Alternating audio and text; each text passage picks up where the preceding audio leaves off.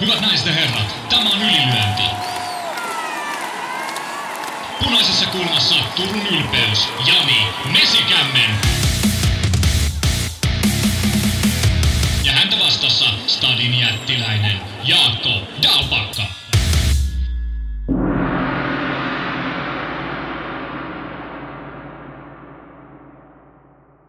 Tervetuloa kuuntelemaan Ylilöinti-podcastia ja täällä on ainakin toinen hosti pikkasen jo innoissaan, koska sehän on upea matsiviikko, upeita asioita tarjolla ja ennen kaikkea oletettavasti upea reissu tarjolla. Päästään Jaakon kanssa Londonimin kylään ja saadaan soittaa London Calling ja England Belongs to Me ja kaikki muut klassikkohitit siihen putkeen, niin hyvältähän tämä alkaa näyttää. Vai mitä Jaakko Dalpakka? Kyllä se näyttää hyvälle. Sä vähän yritit latistaa tunnelmaa kertomalla, että Lontoossa on joku julkisten liikenteiden lakko, että et, et meidän vakio... Ja vesisadetta. Ja vesisadetta, niin, mutta, mutta tota, kyllä vähän, vähän sitten, jos tota lämmintä olutta ja sitten paistettua kalaa limasilla ranskan perunoilla syö, niin kyllä se vähän helpottaa. Kyllä, sitten me otamme mustan taksin ja ajamme kansallismuseon katsomaan valkoisen miehen saavutuksia ja sarkofageja ja muita ristettyjä kansallisomaisuuksia sieltä. Just näin. Hyvä siitä tulee. Mutta ennen kaikkea on tietenkin tämän podcastin kannalta upeata se, että miksi ollaan sinne menossa mitään tarjolla. Ja annetaan vakio ihmisistä Hirvosen Matti-linjaa. Tämä toimii yhdellä rivillä näin, että Invictassa, Gates Warriorsissa ja UFCssä suomalaisia samalla viikolla. Huisia. No se on huisia. Ja no siisti. onhan se huisia. Niin. Tästä me puhumme tänään. Tällainen aika selkeä agenda. Päästään tykittelemään iloitsemaan suomalaisten tulevista edesottamuksista. Sitä ennen vähän puhutaan suomalaisten viime viikon tekemisistä, mutta ihan ekana kamppailumaailman katsauksia otetaan tietenkin UFC Top 3. No joka on pakko aloittaa ihmettelyllä ennen kuin mennään varsinaiseen top kolmoseen, niin mikä paikka? Häh? Siis mä olin ihan siinä luulossa, että UFC pikkuilta, no Apexi Las Vegasissa. Joo, oltiin Las Vegasissa, mutta nyt oltiin yhtäkkiä jossain kasinon teatterissa. Sellaiset hyvät Gates Warriors-vibat tuli, että nyt mennään niin kuin vähän tolle epäbrändin mukaisesti. Siis se mulla, hämmensi. No se hämmensi mua. Mä ajattelin, että onko UFC nyt tehnyt tota, tämmöisen tiedottomattoman Suomi-debyytin Köylien kirkonkylän jossain liikuntasalissa – vai mikä juttu se oli, Mut, mut, tota, ei kyllä näyttänyt UFCllä. Matsit itsessään oli hyviä, mutta mut hyvin poikkeuksellinen ja ei, ei, eihän tätä mitenkään isosti ollut tiedotettu ja mainostettu. Ja mä epäilin lähetystä katsoessa, että, että, että no, nyt ollaan sitten jossain New Jersey jossain pikku, pikkumestassa, että, että, jotain tällaista, mutta, mutta ei ollut. Sä, sä tiesit paremmin. No en tiennyt, vaan tulin tarkistamaan. Kyllä se siinä ruudussa luki tai häkireunassa varmaan mainittiin jossain kohtaa, mutta oli niinku, niinku sillä tavalla oikeasti hämmentävää, kun UFC on aika tarkka siitä, miltä heidän tuotteensa näyttää miten he sitä brändää, niin se on kuitenkin ollut aika selkeä se brändäys viime aikoina, että joko tehdään isoja areenoita isoille yleisölle tai sitten tehdään ihan eri, se Apex on ihan kokonaan omaleimainen, ihan eri juttu, eri skaalassa. Niin tämä oli nyt oikeasti, tästä tuli mun mielestä niin kuin Cage Warriors tai ihan mikä vaan vaikka Cage mieleen niin kuin sillä tavalla puitteiden puolesta. Mä mietin, Varmasti että... hieno joku kasinon tai hotellin matinee teatteri siellä, mutta tota, ei se nyt erityisen näyttävältä toiminut ei, siis, Esimerkiksi KSV, PFL ja Bellator kaikki varmaan vähän kattelee, että jaha, mitä ihmettä, että, että mitä UFC tekee, että ne ihan selkeästi kyllä downshiftas tuossa, mutta urheilullinen anti oli kuitenkin ihan hyvä. Siihen ei ole mitään valittamista. Joo. Jos tämä toistuu, niin täytyy selvittää. Luultavasti siellä on joku sheikki ostanut hotellia ja sheikki pistänyt vähän rahatiski, että kai te tuutte meillä käymään. Niin Mä itse ajattelin näin, että se on todennäköisesti joku tästä Endeavorin äh, lähipiiristä omistaa tai Dana Whitein kavereista omistaa tämän kasino ja sitten siinä tehtiin joku tämmöinen palvelus, että pidettiin siellä sitten pikkujoulut ja käytiin siellä sitten samalla UFC samaa, no, niin. samaa humppaa. Joo, siis pikkujoulut kannattaa pitää muuten maaliskuussa ilman muuta, koska silloin on paljon vähemmän ruuhkaa ja ihmiselle on niin kiirettä, ne on mm. paremmalla mielellä. Samaa mieltä tästä. No niin, menemme UFC Top kolmoseen. Siellä kolme Davy Grant. No, mun, mun suosikkeja sillä tavalla, että hän on aina ollut hirveän sympaattinen brittiottelu, jolla on riittänyt vastoinkäymisiä ja muuta, niin hän tuli, näki ja voitti Henri Asun Saon.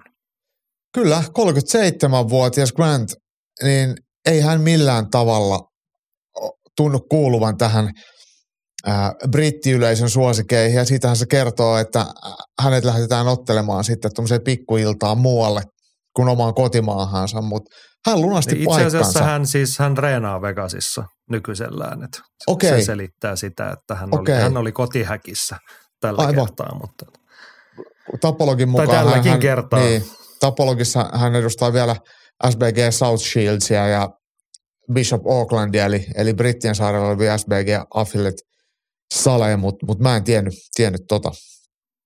Mutta anyway, mut, niin, siis ennen kaikkea siis esitys aihe, antaa aihetta kolmossia, mutta tota, mun täytyy kertoa niin anekdootin tapauksessa. Hän on vuosikausi, hän on pitkään ollut mukana. Tuli jostain eurotuffista tai mikä se oli, silloin missä oli brittejä. Ei suuria, su, suurta suosiota siellä kerran. Sitten on niin kuin jäänyt vaan mieleen, hän on joskus ollut Lontoon keikalla oltu suomalaisporukan kanssa kaikki, että kuka hit on Davy Grant ja jälkikäteen, että ottipa se työnsä matsi sitä ja tätä. Ja sitten seuraavalla kerralla, kun mentiin Lontooseen, niin joku nurisi, että mikä tämä Davy Grant on täällä niin kuin guest fighterina ja vippivieraita tervehtimästä, että miksi tänne tällaisia tuodaan eikä jotain oikeita ukkoja. niin, Ja sitten hänellä on ollut pitkiä loukkaantumisia, pitkiä taukoja. Että hänellä on kyllä riitä, hän on grindannut. Hän on jaksanut painaa. Sitten ennen kaikkea erittäin mukava ukko. Ja sitten toi lauantain esitys. mm, Oli aika tasasta hy- hyvää meininkiä. Sitten alkoi pistetappia uhata siinä kolmannessa erässä, kun tuomari nappasi häneltä häkkiin tarttumisesta yhden pisteen pois, josta seurasi sivumennen pieni, pieni nyt skandaali, mutta puhetta ja pärinää riitti. Mutta sitten sen jälkeen hän totesi, että tässä saattaa olla tappio tulossa, niin hän pisti asunsa unille sitten ja reverse triangle alta siellä, Jep. sieltä. Ja hän otti, taisi olla niin, että asunsa lähti kaatoa hakemaan, niin hän otti tavallaan ne jalat niin kuin ilmasta kiinni sinne ja pätkäytti mattoa ja siihen jäi. Se oli Toi- silleen, kun niitä matseja kuuluu ratkoa. Joo, joo, ja siis, jos toinen tekee virheen tai sä saat pakotettua sen tekee virheen tai, tai haistat paikan, niin kyllä se pitää uskaltaa käyttää. Et, et, et, pa- pahinta, mitä voi käydä, on, että se ei onnistu. Et, et, jos ei yritä, niin ei voi voittaa. Voidaan nyt tämmöisiä tosi kliseisiä sanontoja, mutta mun mielestä kyllä toi David Grantin lopetus on malliesimerkki, että mitä vapauttelussa pystytään vielä uhkaavia tilanteita kääntää omaksi edukseen, niin, niin siitä mä kyllä tykkään. Joo, sehän mistä tuosta tuli puhetta, niin se oli siinä kolmannen erään puolenvälin tienoilla. Oli tosiaan tasainen matsi, oli kääntymässä. Asunsao haki kaatoa ja he oli jo niinku suurin piirtein polvillaan molemmat, vähän semmoisessa 50-50 positiossa. Ja Grant nappasi siinä, hän ei ollut siis enää edes jaloilla, mutta hän nappasi jotenkin vähän siitä häkistä kiinni. Ja se oli toinen kerta, niin Keith Peterson tietenkin nappasi häneltä pisteen pois. Ja sen jälkeen näytti, että nyt jatketaan pystystä. Ja siitä sitten rassiottelija taustajoukot kävi vielä matsin jälkeenkin tosi kuumana. Mutta se selitettiin ilmeisesti näin, että kun siinä oli sen tyyppinen positio, että David Grant olisi luultavasti päätynyt päälle siitä, jos, jos olisi jatkettu siitä, että hän teki rikkeen, menetti pisteen, mutta olisi saanut sen edun siitä pääsemälle päälle. Niin pystystä jatkaminen on neutraali tilanne.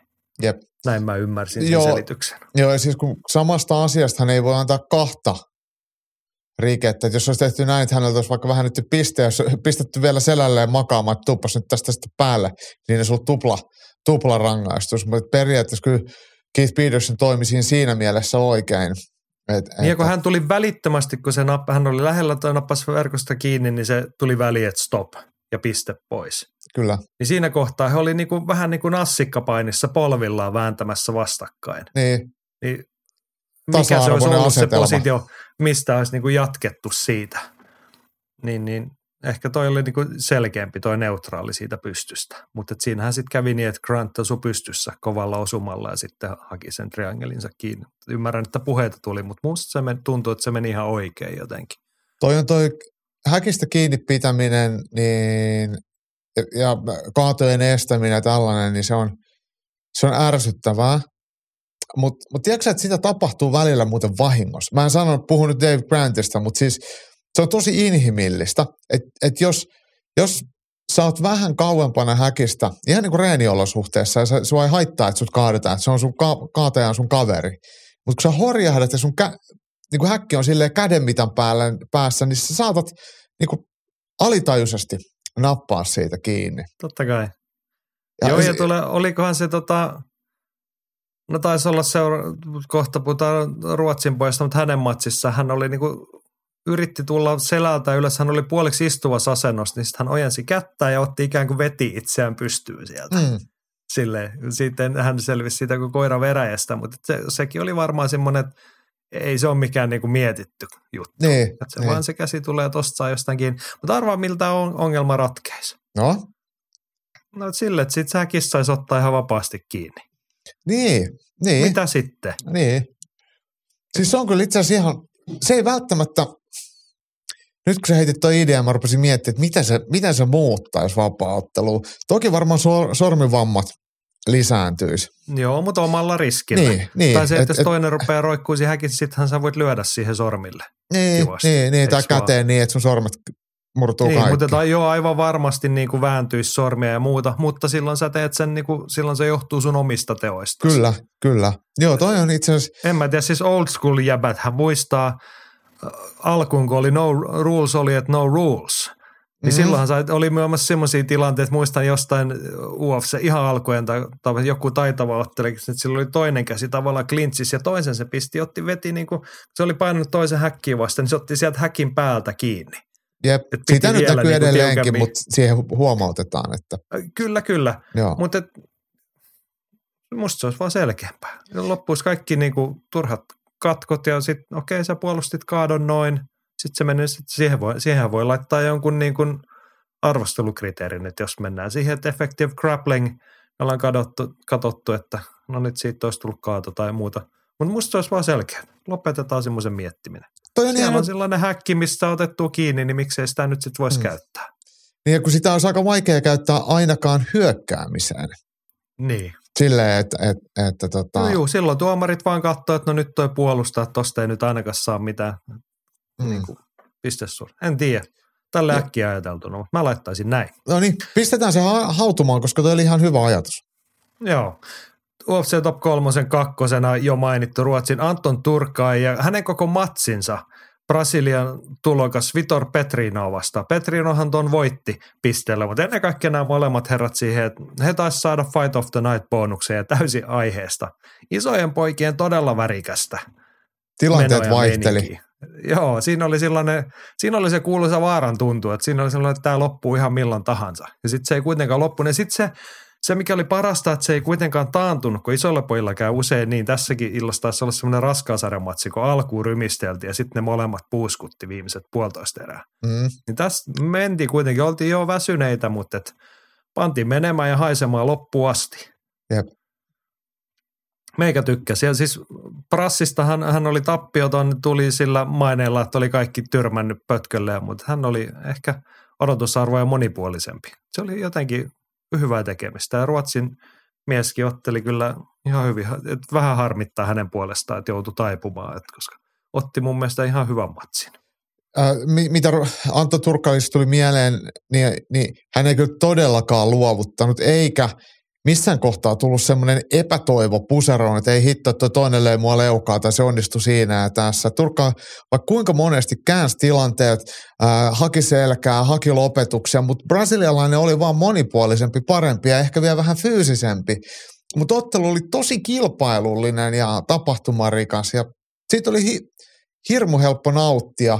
Tietenkin tylsää, että Turkainen nyt äh, ottaa toisen tappiollisen matsin tähän UFC-stinttinsä alkuun. Toivon mukaan saa, saa vielä jatkaa le- UFC-leivissä, koska eihän missään tapauksessa huono ottelija. Pet- Petriin oli vaan parempi.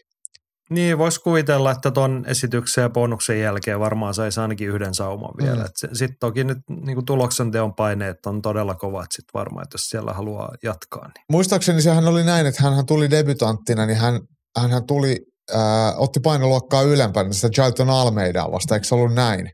Että siinä No oli joku niinpä taisi catchweight ollakin. juttu, että, että nyt hän ottelee sitten tuossa niin sanotusti omassa painoluokassaan 93. Ja Almeidahan on sitten raskassarjalainen ainakin nykyisellään. Niin, niin se, se, voi olla, että, että sitä viime hetken paikkaa ja tappiota ei silleen pahalla muistella. No niin, mutta nostamme hattu Anton Turkaille ja Vitor Petrinolle. He ovat se top kolmosen kakkossijalla. Ykkössijaa kohti mennään kommenttien kautta. Korhosen Atte pyytää tätä, että saanko ylistystä Merabin ottelusta, tankista, poliittisesta kannanotosta ja veljeydestä, ettei haasta Sterlingia. Deina saa huutaa mitä haluaa, mutta Merab on mies, ikuisesti junassa. Ja nyt se puuttuu se Atten choo choo hashtagi perästä. Mutta sä voit lisää sen sinne. Mä lisäsin sen juuri sinne ja Ville Sihvonen toteaa, että Twalisvili on tuleva mestari. Nautinto katsella UFCn kovakuntoisimman ottelijan tauotonta liikettä. Joo, tästä päästä illan pääotteluun ja UFC Top 3 kärkisiä, josta löytyy Merab Twalisvili hattu. Mm. Ihan huikea päähine. Siis paljon hienompi kuin se Habibin semmoinen vähän pöyhkeilevä, semmoinen aristokraatti. Se- Mikä se, onko se papapak? Oo, Papak joo. Siis se, sehän on paikallista. Päähinen nimi, mutta Joo. Twalisvilihan on siis georgialainen, niin tämä on varmaan joku eri. Mutta tämä näytti semmoiselta niinku keskimääräistä hienommalta perukilta, että äijä sit suoraan voinut mennä jonkun hyvän hip-hop-biisin kuvauksia ja lähteä vetämään siitä. Tota, näin yhdistäviä te- tekijöitä georgialaisilla ja sitten Dagestaneilla, tai no Dagestanilaisethan on venäläisiä, mutta sitten myös kasakeilla, ne, he kaikki on näitä Arojen ja Kaukasuksen alueiden ratsastajia, että he- heillä on, on näitä perinteisiä päähineitä ja he, he niitä niin kuin cowboykin tuo esille, niin mi- mikä siinä, musta on ihan piristävää. Kyllä helppo kuvitella Merab Twalisvili ratsastamassa aroilla ei korvat jäädy, kun on kunnon hattu päässä. Karvalakki. Muistakaa käyttää karvalakkia. Mutta tota, olihan se aika hieno se hänen esityksensäkin. Pistevoitto Petteri Anian vastaan, mutta se pistevoitto jotenkin ei niinku alleviivaa tarpeeksi sitä esityksen hyvyyttä. 54-5 kaikilla tuomareilla olisi voinut olla, no siinä ja siinä vähän enemmänkin, mutta Ei se kymppikasieri ei ollut yhtään, mutta, mutta, mutta se, että et, et, et mun mielestä toi ei kuitenkaan poista sitä ylivoimaisuutta, minkä hän esitti. Että vaikka arvostelukriteerit on aika selkeitä, ne erät menee kymppi yhdeksän, niin hän oli silti todella hyvä. Ja voitti todella selkeästi. Että ei se tarvii mitään numeraalista tukea. Joo, toki vähän semmoista epäonnistumisen makua, kun oli vain 11 kaatoa meni läpi tässä matsissa ja 49 yritystä, niin sehän 22 prosenttia kaatoja onnistuminen ja hän, hänen piti kuitenkin olla hyvä painija. Niin ja sitten se kertoo sitä, että ne ei myöskään ei pysty pitämään vastustajaa matossa. Et siitä mä taisin No no sanoa, että, että, hän ei ole mikään semmoinen niin hallitsija matossa, mutta, mutta se, se mitä tuossa Atte sanoi tuosta kondiksesta, niin, niin Dvalishvili kyllä on luonut oman ottelutyylinsä, strategiansa, niin sen vahvuuden ympärille, että, että hän, hän ei välttämättä sitten vedä mitään ihan järjettömiä painovetoja, koska hän jaksaa otella noin hyvin. Tai mikä se ikinä syy onkaan. Hänellä on, on geneettisesti tämä kestävyysominaisuudet sitten hyvät ja hän on niitä harjoittanut. Niin hä- hänen se jatkuva tekeminen ja aktiivinen paini ja häseltäminen ja säheltäminen, toki hän tekee sitä niin teknistikin hyvin, niin, niin, niin se ei anna toiselle vastustajalle aikaa miettiä. Et, ja keskittyy no omiin siitähän tässä hyökkäyksiin. matsissa oli kyse. Niin kuin tuossa totesin, 49 kaatoyritystä ja oliko 380 risat päällä lyöntiyrityksiä, joista kohtuullisen moni meni perille, niin Petteri Anne ei oikein ehtinyt miettiä ja tekee omia juttujaan. Niin. Kyllä, kaksi kertaa minuutissa tuli kaato jalkoihin, niin tota, siinä oli vähän tekemistä ja nyrkkiä siinä välissä suuhun. Niin. Joo, että et, et vaikka jos pistettäisiin johonkin lyöntitekniikkakoulu, että kumpi lyö vaikka napakammin yhden lyönnin tai jotain tällaista, niin ei sillä ole mitään merkitystä, jos et se ehdi osua ja jos et se ehdi siihen ottelemiseen mukaan. Ja musta tuntuu, että Petteri Janissa oli semmoista turhautuneisuutta siihen, että, että Hänessä on ollut sitä kyllä ilmassa aikaisemmissakin mm. matseissa. Hänen ei ole jotenkin nyt hyvä olla. Hän Niin. ole niin kuin zonissa. Ja- se Petri pohti, että mun tarvii varmaan lopettaa vaparista kommenttien heitto, kun en nähnyt Merabin esitystä niin mykistävänä kuin muut. Voitti joka erän, mutta ei Jan missään mankelissa ollut koko aikaa. Tasaisia eriä, jossa Merab kuitenkin lopulta vähän joka asiassa ihan vähän parempi. niin, No se riittää aika pitkälle, jos sä joka asiassa niin. vähän parempi, eikö vaan? Ja siis toi on ihan hyvä kuvailla, mä niin ymmärrän tavaran Petrin tulokulmaa, mutta et, olihan se sillä tavalla, ei nyt ehkä mykistävä, mutta todella vakuuttava. Et Puhutaan kuitenkin vastassa oli kuitenkin entinen mestari ihan lähiajoilta. kyllä, kyllä. Joo, ja se, Eikä siinä niin kuin jäänyt oikein mitään palaa, vaikka ne oli jo suht tasaisia eriä. Mutta ei Petteri Anne niin kuin oikeasti 25 minuuttia oteltiin. Hän ei oikein löytänyt mitään sellaista keinoa, että millä mä A, pysäytän ton tai millä mä teen jotain, millä minä voitan tämän erän. no tämä oli just se, mitä mä olin sanomassa, että, että Petteri Janne ei kyllä saanut hän ei joutunut varsinaisesti pahaan pulaan sellaiseen, että ei, ei hitto, että tähän tämä loppuu. Just ja just selvii. Mutta hän ei ollut missään kohtaa voittamassa ottelua. Et, et, et se joutui koko ajan vaan keskittyä siihen niinku puolustamiseen ja tosi vähän pääsi tekemään mitään hyökkäyksiä. Ja se on just se tempo ja tekemisen tahti ja frekvenssi, mitä Dvalisvili pystyi vyöryttämään. Ja tässä nyt on vielä tämmöinen tuossa tota, poliittisesta kannaltosta, mitä Atte, Atte puhui, niin, niin Georgia näpäytti äiti Venäjää tuossa, että et pysykää siellä omien rajojen sisällä turha tulla Georgiaan ryppyilemään. Että et tämä oli silleen poliittisesti hieno, hieno Niin ja tarina. ennen kaikkea kyllähän se isoin kuuluvin viesti siinä oli, että stop war now, että Mm. mm. ei, ei kukaan kaipaa tällaista. Tai Kyllä. ainakaan he ei kaipaa. Ja sitten oli sille hauskasta, kun hän sitä sillä hauskalla KGP Englannillaan siinä kertoo, että mitä Peter Jan oli sanonut häntä nollaksi ennen matsia, niin sitten tuli se who is zero now? Mm. siinä oli, siinä oli niinku taas niinku voidaan päivittää sitä listaa, että niinku viime vuosien parhaat post-fight-haastattelut, niin tässä oli kyllä sitä henkeä ja semmoista niinku vilpitöntä huumaa siitä, että jes, tässä ollaan, tälleen tämä menee tämä homma. Yksi, mikä mä haluan vielä tuohon lisää, on se, että, että kun tähän otteluun hän ei sille itse ottelemiseen hän ei liittynyt mitään draamaa. Et tässä oli kaksi aika hyvää ottelua, mistä toinen voitti selkeästi. Niin tähän ei tule semmoista mitään niin kuin, mun mielestä karvasta nuottia.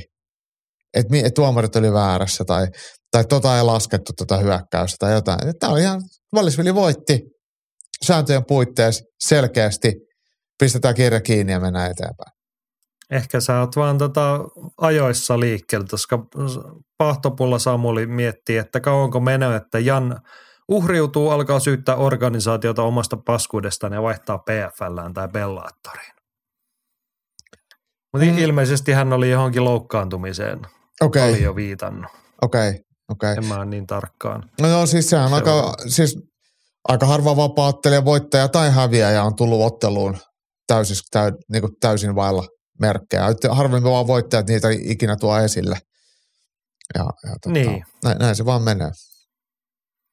Joo, yksi elementti, ja tästä, tähän jo viitattiin viime viikolla, Twalisville on paino, tämän painoluokan mestarin Aljamain Sterlingin reenikaveri, niin hän siinä silleen suht kohteliaaseen sävyyn sit totesi, että hän ei halua, hän ei halua haastaa Aljoa, ja ilmeisesti heillä on aika tarkka suunnitelma, siis toihan on kalenterissa toukokuulle laitettuna Sterling vastaa Henry Sehudo Kyllä. paluuottelu mestaruudesta. Ja olikohan se jotakuinkin niin, että kävi miten kävi, niin Sterling vaihtaa sitten painoluokkaa ton jälkeen. Mä veikkaan, että hän ei ole mestari ton, ton matsin jälkeen enää muutenkaan. Mutta. Mä oon samaa mieltä. Ja sitten siellä oli se joku äijä ykköshaastajana ennen Twalisvillia, mutta hän, hän sanoi, että hän on valmis odottamaan vaikka noin kaksi matsia, että hänen vuoronsa tulee. No, onko sun mielestä järkevä strategia, jos ajattelee, että toi on toukokuussa, jos nyt vaikka leikitään, että se hudo voittaa, sitten hän ottaa Sean O'Malleya vastaan, niin se menee jonnekin UFC-rytmeillä mestaruusottelu. Loppuvuoteen. Niin, lokakuu, marraskuu. Siinä tulee helposti lähes vuoden tauko sitten. Niin, niin, niinhän se on. Mutta mut, tämä on semmoista uhkapeliä, mitä ottelijat välillä pelaa. Mutta jos ajatellaan näin, että Dvalisvili ja O'Malley olisi vaikka semmoinen matsi.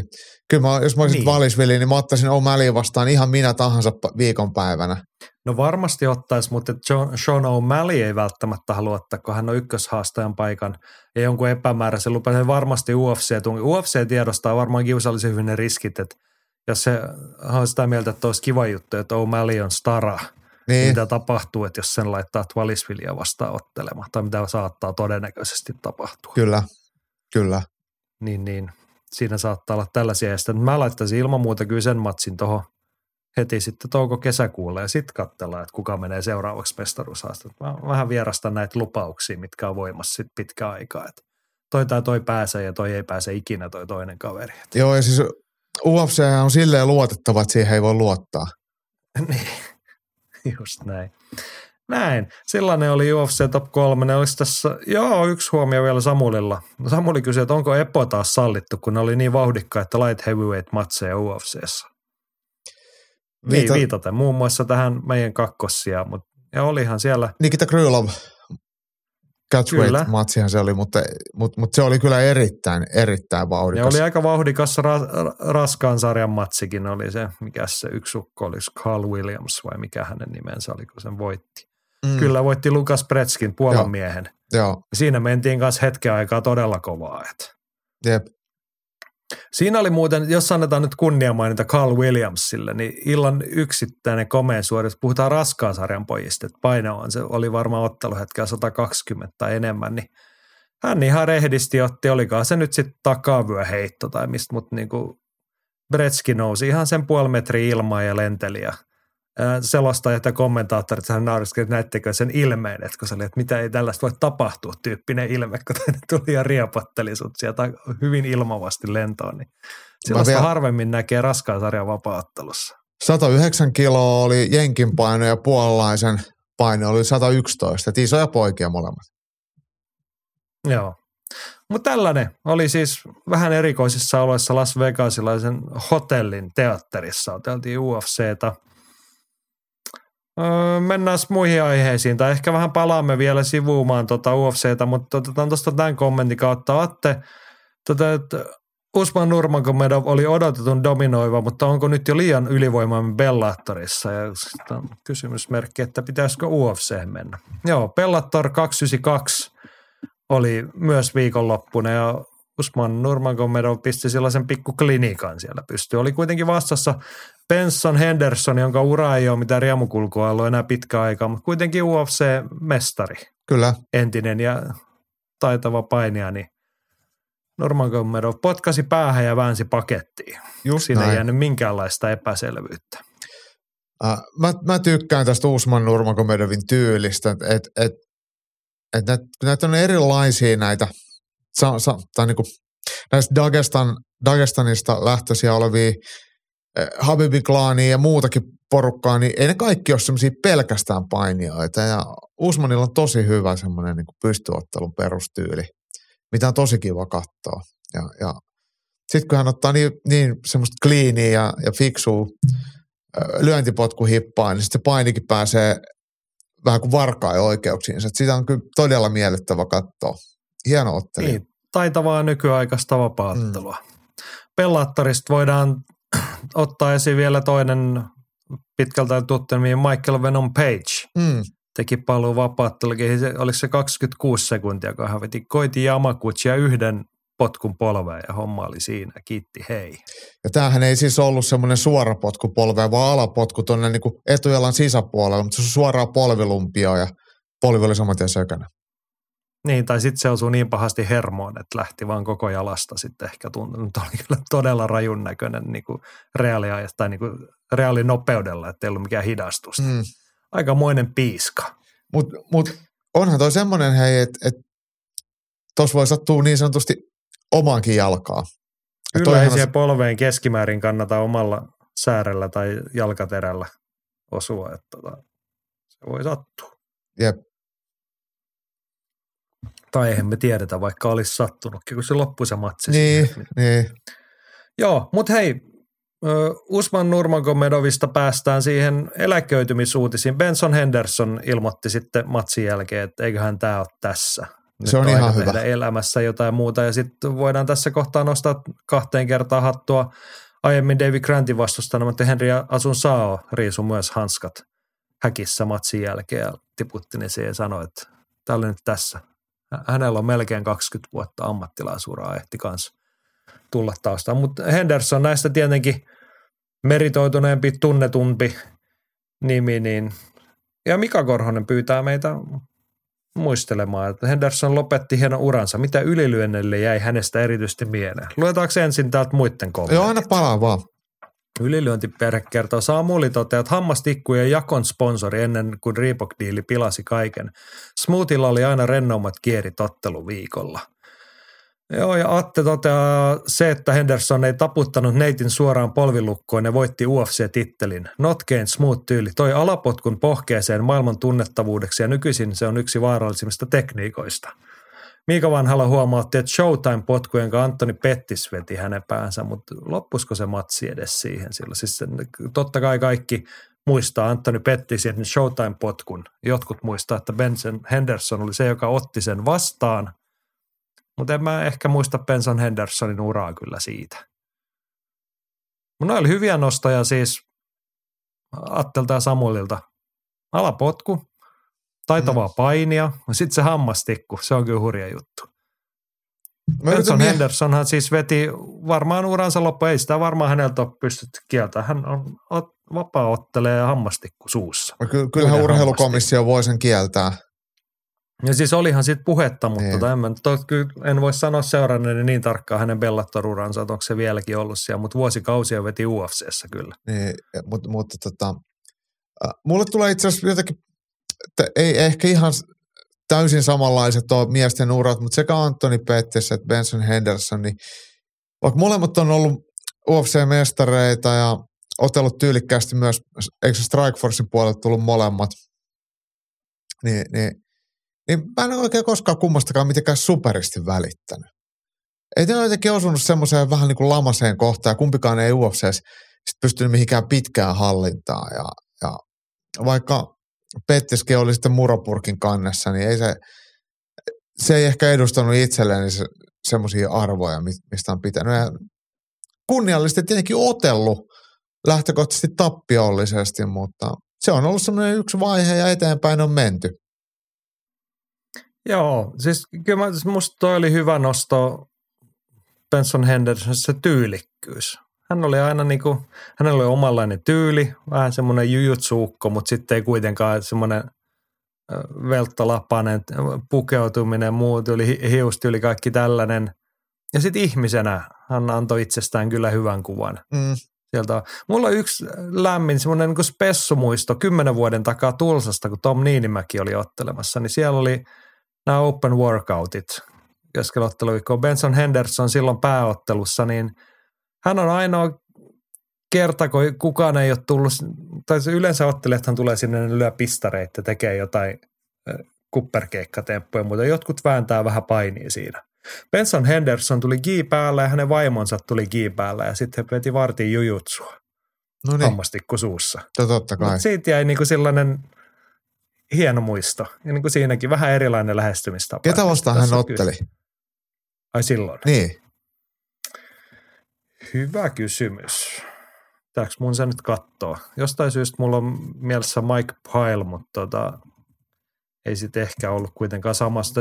Tiedän, että Mike Pyle otteli siinä tota, illassa kyllä, mutta tota, jos sä sanot jotain nyt tähän väliin Benson Hendersonista vielä, niin mä kerron 10 sekunnin sisään sen vastauksen. Mä sanon sen, että, että kun sä puhuit tosta, että hän on semmoinen jujutsuka, niin, niin ehkä hänestä ei just tullut mieleen semmoinen tiukkalinjainen kilpaurheilija. Ja se on varmaan ollut semmoinen tie, vapaattelun evoluution vaihe, milloin vielä, vielä tuommoiset ei niin tosissaan urheilevat on voinut olla maailman huippuja. Ja semmoinen nykyaikainen urheilu, urheiluvaatimus on kyllä laskeutunut vapaattelun ylle jo aikaa sitten. Että et ihan pelkästään semmoisella fiilistelyllä ja rullailulla, niin sille ei, ei, ei tule kultaa. Et, et kondis pitää olla kova ja painot pitää olla jierissä, jos haluaa vapaattelussa pärjätä. Joko sä löysit Joo. sen? Löysin. Tämähän oli, siis olisi tämä pitänyt, koska mä oon nähnyt tämän julisteen lukemattomia lukemattomia kertoja, muun muassa Finfighters Gymin seinällä, kun se on siellä kehystettynä. Pääottelussa oli siis Rafael Dos Anjos vastaan Benson Henderson, jonka Dos Anjos voitti. No niin. Ekan erän tyrmäyksellä. Se oli aika värikäs pari minuuttinen, mitä siinä nähtiin. Mainittu Mike Pilot oli toisessa pääottelussa Jordan Mainia vastaan silloin. Oho, oho. Joo, se oli sellainen ilta.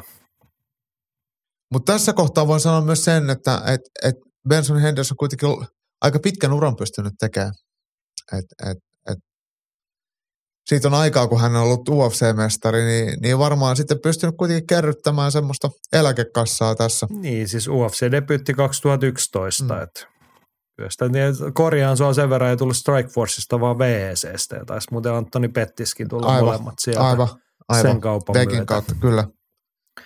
Joo, mutta on siis 2006 ammattilaisdebyytti aika nopealla nousulla sieltä sitten, mutta tota, onhan toi nyt hieno ura. Niin kuin kuitenkin vaikka voidaan puhua, että loppu oli mitä oli tai että ei ollut ihan niin uljaimpia UFC-mestareita, niin se on kuitenkin vapaattelun historiassa aika rajattu joukko, ketä on tollaista urapätkää vedellyt. Jep. Nostamme hattua siis. Jes, katsotaan vielä vähän muun maailman menoa nopeasti tässä. Mennään eteenpäin kohti kotimaan juttuja, joita kaikki odotamme innolla. Nyrkkeilyn maailmasta Petri tuota, Diego Pacheco voitti tyrmäyksellä Jack Cullenin. Pachecon nyrkkeily näytti kivalta, potentiaalia on ikää 22V ja saldo nyt jo 18.0. 15 voittoa keskeytyksellä. Pisti Cullenin pihalle, pihalle ihanasti pytystä. Ensin päästä mies sekaisin ja sitten mahasta luvun laskuun. Ja sitten Petri oli tähän kysymys, että liittyy myös Kalleni, jota on useammin luetu hänen mukaan kroppasta pihalle. Niin miksi toiset kestää vartaloiskuja paremmin kuin toiset? Se onkin hyvä kysymys. No varmaan meissä on sellaisia anatomisia eroja. Vaikka kaikilla nyt on maksa yleensä samalla, tai valtaosalla ihmistä varmasti on maksa samalla puolella kehoa ja sisäelimet samoilla paikoilla ja lihasrakenne on about samanlainen, mutta mut kyllähän se niinku, onhan meillä voimatasoissa eroa ja kestävyysominaisuuksissa eroa ja raajojen pituuksissa eroa, niin, niin kyllä varmaan sitten myös vaikka tuossa keskivartalonkin rakenteessa on semmoisia suhteellisia eroja, että jollain on vaikka kylkilut tosi paljon erillään toisistaan ja ne on hauraita sen takia, vaikka murtumaan lyödessä.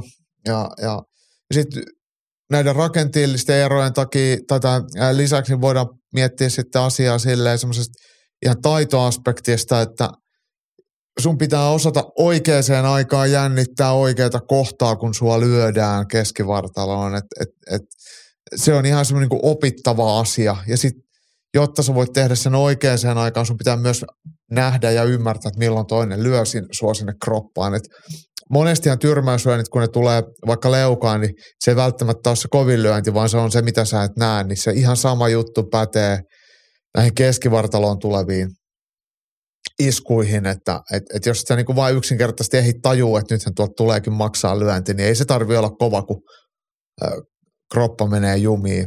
Ja miten se nyt oli Donald Cerronilla, niin että hänellähän oli joku vatsaleikkaus alla ja sieltä oli revitty jotain, jotain vatsalaukkua tai suolistoa, jotain X metriä tai palaa pois. Ja sanotaan, että sen takia hän ei kestä näitä iskuja vatsaan, niin voihan jotain tällaistakin mahdollisesti niin, mä mietin, että tähän niin kuin kutakuinkin mahdotonta vastata aukottomasti, että kun tuossa just fysiologisesti, mä mietin niin kuin ihan ensimmäisenä, että ihmisen kyynärvarren pituus ei ole, niin kuin, on siinä varmaan kuin suhteellinen suht vakio, mutta että jollain on pidempi kyynärvarren toi käden mitta, jolloin se kyynär, kyynärpää peit, sä pystyt paremmin peittämään sitä otteluasento, miten sä pudotat olkapäätä, onko se vähän eteenpäin kyyryssä, että se on paremmin piilossa se maksaa – Mm. Öö, ja sitten ihan toi, mitä sanoit näkemisestä, niin sehän ei ole mikään universaali ominaisuus, että kaikki maailman ihmiset näkee samalla tavalla. Samoin ihmiset hahmottaa eri juttuja. Mm. Niin siinä tullaan just siihen, että näetkö sä sen lyönnin, onko sun ääreisnäkö sellainen, että jos tuolta tulee vaikka sivukoukku tai sivupotku siihen kylkeen. Kaikki ei vaan näe ja sitten kolahtaa. On sit, vaikea sanoa, mikä on Jack Cullenin syy tälle. Että ja sitten mä lisään vielä tähän aiheeseen sen, että et, äh, no, kroppalyönnit on vähän samanlaisia kuin alapotkut, että se eka ei tunnu välttämättä millekään, eikä se toka eikä se kolmas, mutta ne jää pankkiin. Eli ottelun edetessä se pikkuhiljaa, sä et vaan enää kestä niitä samalla lailla. Se, pikku, se, se, se vahinko tulee toista niin kumulatiivisesti useasti. Että se ei ole yksi osuma ja sitten se on sillä selvä. Toki näinkin voi joskus olla, mutta useimmin se on, on sitä. Ja sitten siihen, jos yhdistetään tai eikä sitä tarvitse yhdistää, se voi olla ihan omanaankin, mutta, mutta se, että kun sä rupeat väsymään, jolloin sä rupeat hengittämään tiheämmin ja sä et enää pysty säätelemään sitä sun hengitysrytmiä ja sitten sun on vaikeampi laittaa, va- jännittää vastaan, kun sä oot tosi hengästynyt. Niin silloin, kun sua lyödään kroppaan, kun sä puuskutat, niin se, se on merkittävästi vaikeampi ottaa vastaan. Et, et sekin, niin omat kestä, kestävyysominaisuudet ja kondiksen ja ylläpitäminen ja se, että sä jaksat – ottaa sille letkeästi, niin se jeesaa sitten kans siihen. Että tässä on niin hirveä määrä semmoisia pieniä vaihtujia, että se ei välttämättä aina selity mm. sillä ihan yhdellä asialla. Joo, tästä tuli melkein nyt tekniikkakorneri. Voidaan sopia, että tekniikkakorneri tuli nyt vähän poikkeuksellisessa kohtaa podcastia. Mutta tota, joo, Pacheco voitti. Ei siitä sen enempää. Lisää nyrkkeilyä. Henkka toteaa, että Ranskan kamerulainen raskansarjan konkari Carlos Takam voitti viikonlop- otti viikonloppuna ison voiton. Voitti pisteen amatöörien olympiakultaa voittaneen ja ison odotuksin rahakehiin siirtyneen maanmiehensä Toni Jokan. Toinen tappio Jokalle peräkkään nyt on miettimisen paikka, mikä mättää. 42-vuotias Takam on kyllä symppisäijä. Haastoi Whitein seuraavaksi. Sehän kelpaisi. Mitä sanot? Carlos Takam vastaan Dillian White. Pistetäänkö tilaukseen? No voidaan pistää. Et, et. A- aivan sama siis. Siis äh, sopivat toisilleen. Et, et, kyllä mä mieluummin katson Dillian Whitea ja jotain tällaista vastaan, kun, kun sit vaikka jälleen kerran jotain Tyson Furya vastaan. Et, et, et, nämä on, nämä on niin lähempänä toisiaan. Joo, mutta mielenkiintoista tässä oli tämä nuorempi herrasmies Toni Joka, mm. kuten sanottu, kovin odotuksin ammattilaiskeihin olympiakultamitalistina siirtynyt ja nyt sitten ei varmaan ollut odotuksissa tappio tällaiseen matsiin. Ei varmaan. Ja näistä miettiä, mä Toni Jokan tota, niin ura en ole hirveän tarkasti seurannut, ja varsinkaan siitä, että, että miten hän sitä urheilun ulkopuolesta, tai miten se esiintyy. Että, että välillä on nämä tämmöiset supernousukkaat, jotka tulee just olympiakultamitalista, tulee ammattilaisuraa, lähdetään rakentamaan, niin he pääsevät aika nopeasti eteenpäin. Toki heillä on nimeä ja he saa rahaa ja he saa arvostusta ja nousee ranking-listoilla aika vauhilla, niin se voi unohtua se kaikista tärkein, että sitten se urheilun, urheilullinenkin työ pitää tehdä ja sitten kun se nuoretta neljä on armoton paikka, niin jos et sä olekaan ihan tehnyt sitä kaikkea, mitä sun pitäisi tehdä, niin tämä voi olla se lopputulos. En lähde heittämään hiekkaa enkä syytteleen, mutta, mutta usein tai välillä tällaisia nuor, lahjakkaita amatöörejä, kun siirtyy ammattilaiseksi, niin sitten se voi olla, että kaikki ei mene niin kuin pitää. Näin. Ei, kaikki aina, se on ehkä se urheilusuola, mm. eikö vaan? Kauheus ja kauneus samalla. Joo, potkunyrkkely vielä. Andy raportoi, että Glory 84 oli harvinaisen viihdyttävä ilta, kun puolet otteluista päättyi kesken. Suurin yllätys oli, että Tyjani Bestatti hoiteli tuplamestaruutta havitelleen Petspanomrungin vaivattomasti. Marokkalainen käytti loistavasti hyväkseen lähes 20 sentin pituusetuaan ja parempaa lyömistään. Neljännessä erässä hän lopulta pötkäytti taimaalaisen etupotkulla maksaan. Petstaatti on vasta 25-vuotias ja kehittyy ottelu ottelulta. The next big thing, linja Andy. Ja sitten vielä lisähuomenna Andiltä.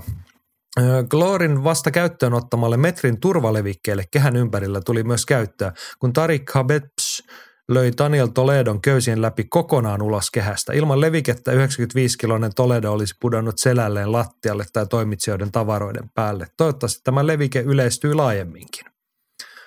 Tärkeä Kyllä, huomio. todella hyvä. Ja sitä on helppoa olla samaa mieltä toiveesta ja sitten on helppoa olla aika skeptinen, että se ei esimerkiksi niin kuin tänne Pohjolan perukoille ihan äkkiseltään ilmesty. Mähän on itsekin mennyt kisahallin kehässä ää, köyden yli voltilla tuomaripöydälle vastustajan kanssa. Ei siinä kyllä Tulitko käynyt mitään. jaloilles? No kyllä mä jaloilla tulin ja osittain käsille, että ei se, ja könyttiin takaisin ja matsi jatkuu, mutta ne on vaarallisia paikkoja. Kyllä, kyllä. Ja siis oikeasti se metri olisi siinä aika arvokas. Mietin nyt niin kuin Suomen kokoisissa maissa ja skeneessä, kun pienillä resursseilla tehdään, niin se, että ruvetaan rakentaa uudestaan niitä kehän, kehän alustoja ja tehdään siihen muutaman neljä lisää, niin ei se nyt vaan taida ihan sormiin napsauttamalla toteutua. Joo, ei, ei noihin vanhoihin, se on niin tavallaan – kehärakenne on kehärakenne ja sitten jos siihen haluaisi turvarakenteen, niin todennäköisesti pitää rakentaa siihen erikseen, että se ei, ne hirveän helposti semmoista niin kuin, se lava kasva mittaa, että aikamoisen hitsaamisen saat siihen tehdä, mutta kyllä ne on silti, toi on ihan niin kuin, pidän tärkeänä. Ja sitten jos puhutaan, että otellaan vapaaottelua kehässä, niin se on vielä tärkeämpää. No puhutaan mieluummin siitä, että ei oteltaisi vapaattelua ollenkaan kehässä. Yep. Mutta otetaan vaikka siis tässä ihan seuraavaksi kohtuulepaksi Elite Boxing tuore promootio, niin siinä kohtaa, jos hommat kasvaa, niin ei se sitten, kun sä teet kerran sen kisakehän pohjan, tilaat ja ostat ja teetät jossain, niin sittenhän se kannattaa olla tollainen, jos sellaisia hommia ryhdytään. En tiedä ryhdytäänkö, mutta nyt olisi hyvä paikka olla edelläkävijä esimerkiksi heillä nyrkkeilyssähän se on, riskit on selkeästi pienemmät, vaikka kyllä niitä nyrkkeilyssäkin tapahtuu. Ja kyllähän niitä valitettavasti nähdään nyrkkeilyn puolellakin, mutta, mutta kyllä potkiminen, saati painiminen, niin, niin riskit kasvaa eksponentiaalisesti. Joo, olen samaa mieltä. Tällaista kamppailumaailmassa viime viikon loppuna, nyt kurkataan vähän mitä kotimaahan kuuluu. Kuuntelet ylilyöntipodcastia. Ja kotimaan katsauksen vuoro. Siinähän riittää kaikenlaista puhuttavaa. Mennään kysymykselle. Tuomo pisti Twitterin viesti, että miltä nyt näyttää nyrkkeilyn tulevaisuus. Ja tähän voidaan nyt varmaan tulkita tämän liittyvän lauantaina Kirkkonummella käyty Elite Boxing promotion ensimmäisen iltaan. Ja Jaakko, olit paikalla. Miltä se näyttää? Me ollaan paljon puhuttu siitä suomalaisen ammattinyrkkeilyn sukupolvenvaihdoksesta ja vähän vaikealta näyttävästä tulevaisuudesta ja muuta, niin mikä se nyt oli sitten vaikutelma? Ei se ainakaan näitä huonolle. Ja itse asiassa yllätyin siinä mielessä positiivisesti, että Kirkkonummella Elite Boxingin ekassa illassa talo oli täynnä. Ja, ja tunnelma oli hyvä ja järjestelyt toimi.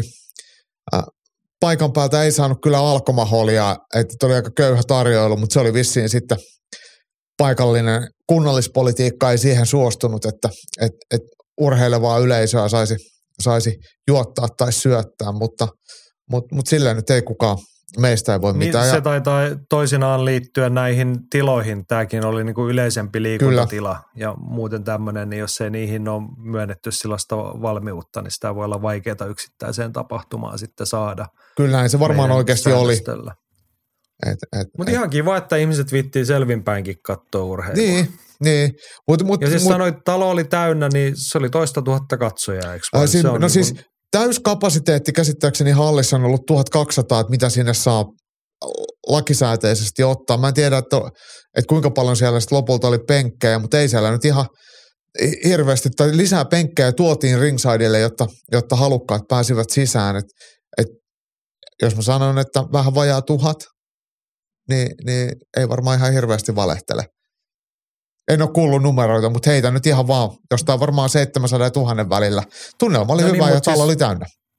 Oma pointti siinä, että sehän on suomalaisen kamppailurheilun mittakaavalla sitten jo varsin kunniallinen lukema.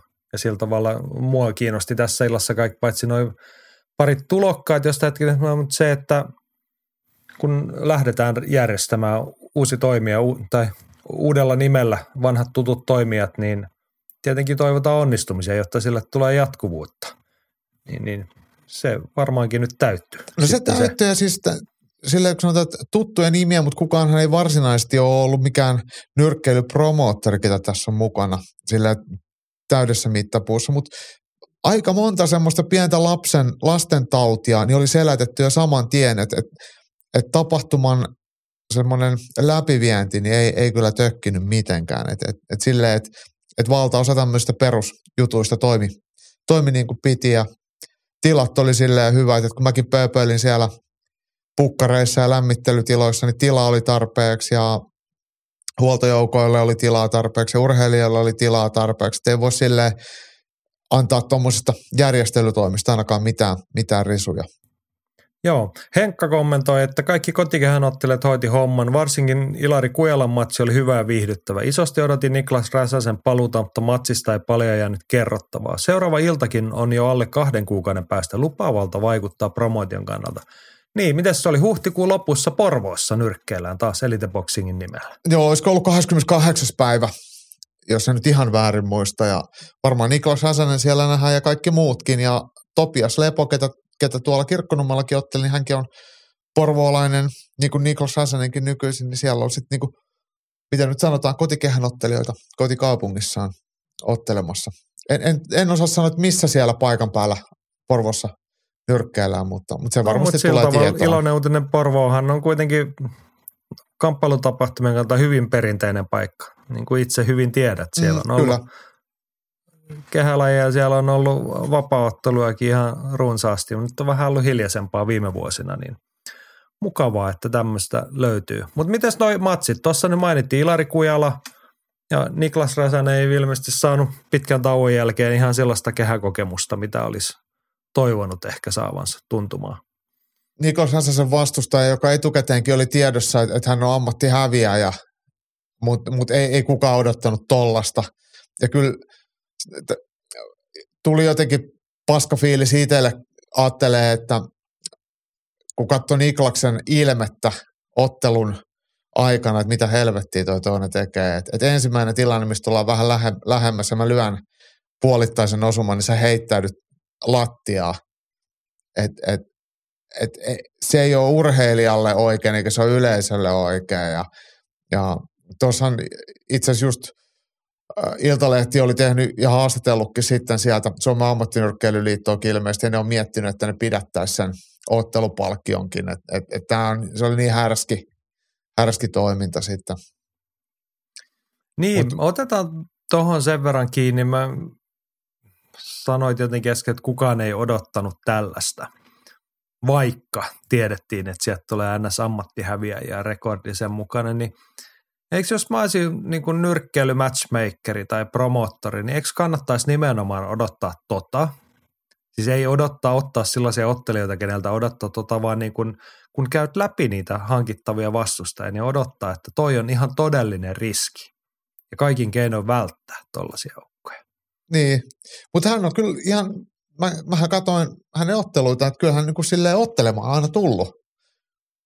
Et, et, et, mutta nyt, nyt vissiin ajattelee, että täällä on turha kylmä täällä Suomessa, että ei jaksa kyllä edes lämmitellä. Että, että heti kun ensimmäinen tilanne tulee, niin hän luovuttaa.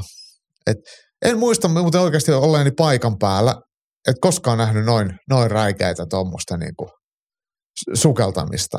Ja Niklaskin ottelun jälkeen heti haastattelussa sanoi, että, että hän löi puolittain hanskaa ja osui puolittain päähän ja toinen sukelsi. Et, et, et, no, ei, se on tällä siis todella harmillista tietenkin Niklaksen kannalta, kun pitkä tauko ja olisi varmaan kaivannut niitä kehäminuutteja ihan oman fiiliksi ja tuntuman kannalta. Niin. Tätä tämä on. Mutta hei, mitäs ne nuoret urhot, uljat? Ilari Kujala mainittiin, Joo. Anton Embulaev, Keni Aliu ja Topias Lepo. Kyllä. No siis kaikki mitä voitti. jäi niin kuin ammattinyrkkeilyn tulevaisuudesta, mitä meille jäi mieleen? Kaikki kunnia Niklakselle, mutta Niku on 36-vuotias, niin, niin, niin hänen, hänen varansa ei rakenneta sitä tulevaisuutta. Mun mielestä debutantit, niin kuin Kujala, niin, niin kuin Henkka sanoi, otteli aika hyvin. Hänellä oli itse asiassa ihan hyvä vastustajakin, että, että se oli ihan oikea ottelu ja saattoi joku tuomari laittaa ekan erän sinisen kulman ottelijallekin. Tämä vastustaja oli sitten selvinnyt vasta vii, niin kuin vaihtunut useampaan otteeseen viimeisellä viikolla sitten. Sieltä oli sitten löytynyt joku nuori urheilija, Urho, joka lähti todellakin voittamaan, mutta Kujalan taidot sitten kuitenkin vei voiton. Pääottelija Keni Alju otti varsin kokenutta raskassärjalaista vastaan. Ja ehkä Kenin sitten se amatöörin rutiini, matsin rutiini ja ehkä ennen kaikkea se itseluottamus, mikä hänellä oli ei, ja terve lähestyminen siihen ottelemiseen, niin se näkyy sitten myös kehässä. Että se oli aika, jos voi sanoa, että, että joskus näkee, että jollain ottelijalla on se paljon puhuttu flow-tila, niin se ehkä tuli eniten ilmi hänestä. Ja se pääottelun paikka oli kyllä mennyt oikeaan osoitteeseen. Et se oli tasoka, ihan tasokas matsi, vaikka tämmöinen neljäeräinen, niin, niin ihan kunnon nyrkkeilyä molemmin päin ja kotikehän ottelija voittanut. Kyllähän se antaa odotusta ja Aliuhan pudottelee, että nyt paino 95, että se ottaa siinä cruiserweightissa, eli mikä se nyt on, pyörästi 90 kiloa sitten tulevaisuudessa. se on ihan, ihan jees. Joo, ja Anton Embulaev keskeytysvoitto, eikö vaan? Pitää paikkansa vastustaja jäi sitten, ei tullut sitten, oliko näitä vikaan erään, ei sitten enää tullut, että, että tota, ei, ei, ei, ollut mitään pahempaa turpasaunaa, mutta kai tajus, että, että ei tämä ainakaan helpommaksi tästä muutu, niin kyllä tuossa kohtaa mun mielestä päälyöntikilpailussa, jos tietää, että hopeet on tulossa, voi ihan hyvin jättää.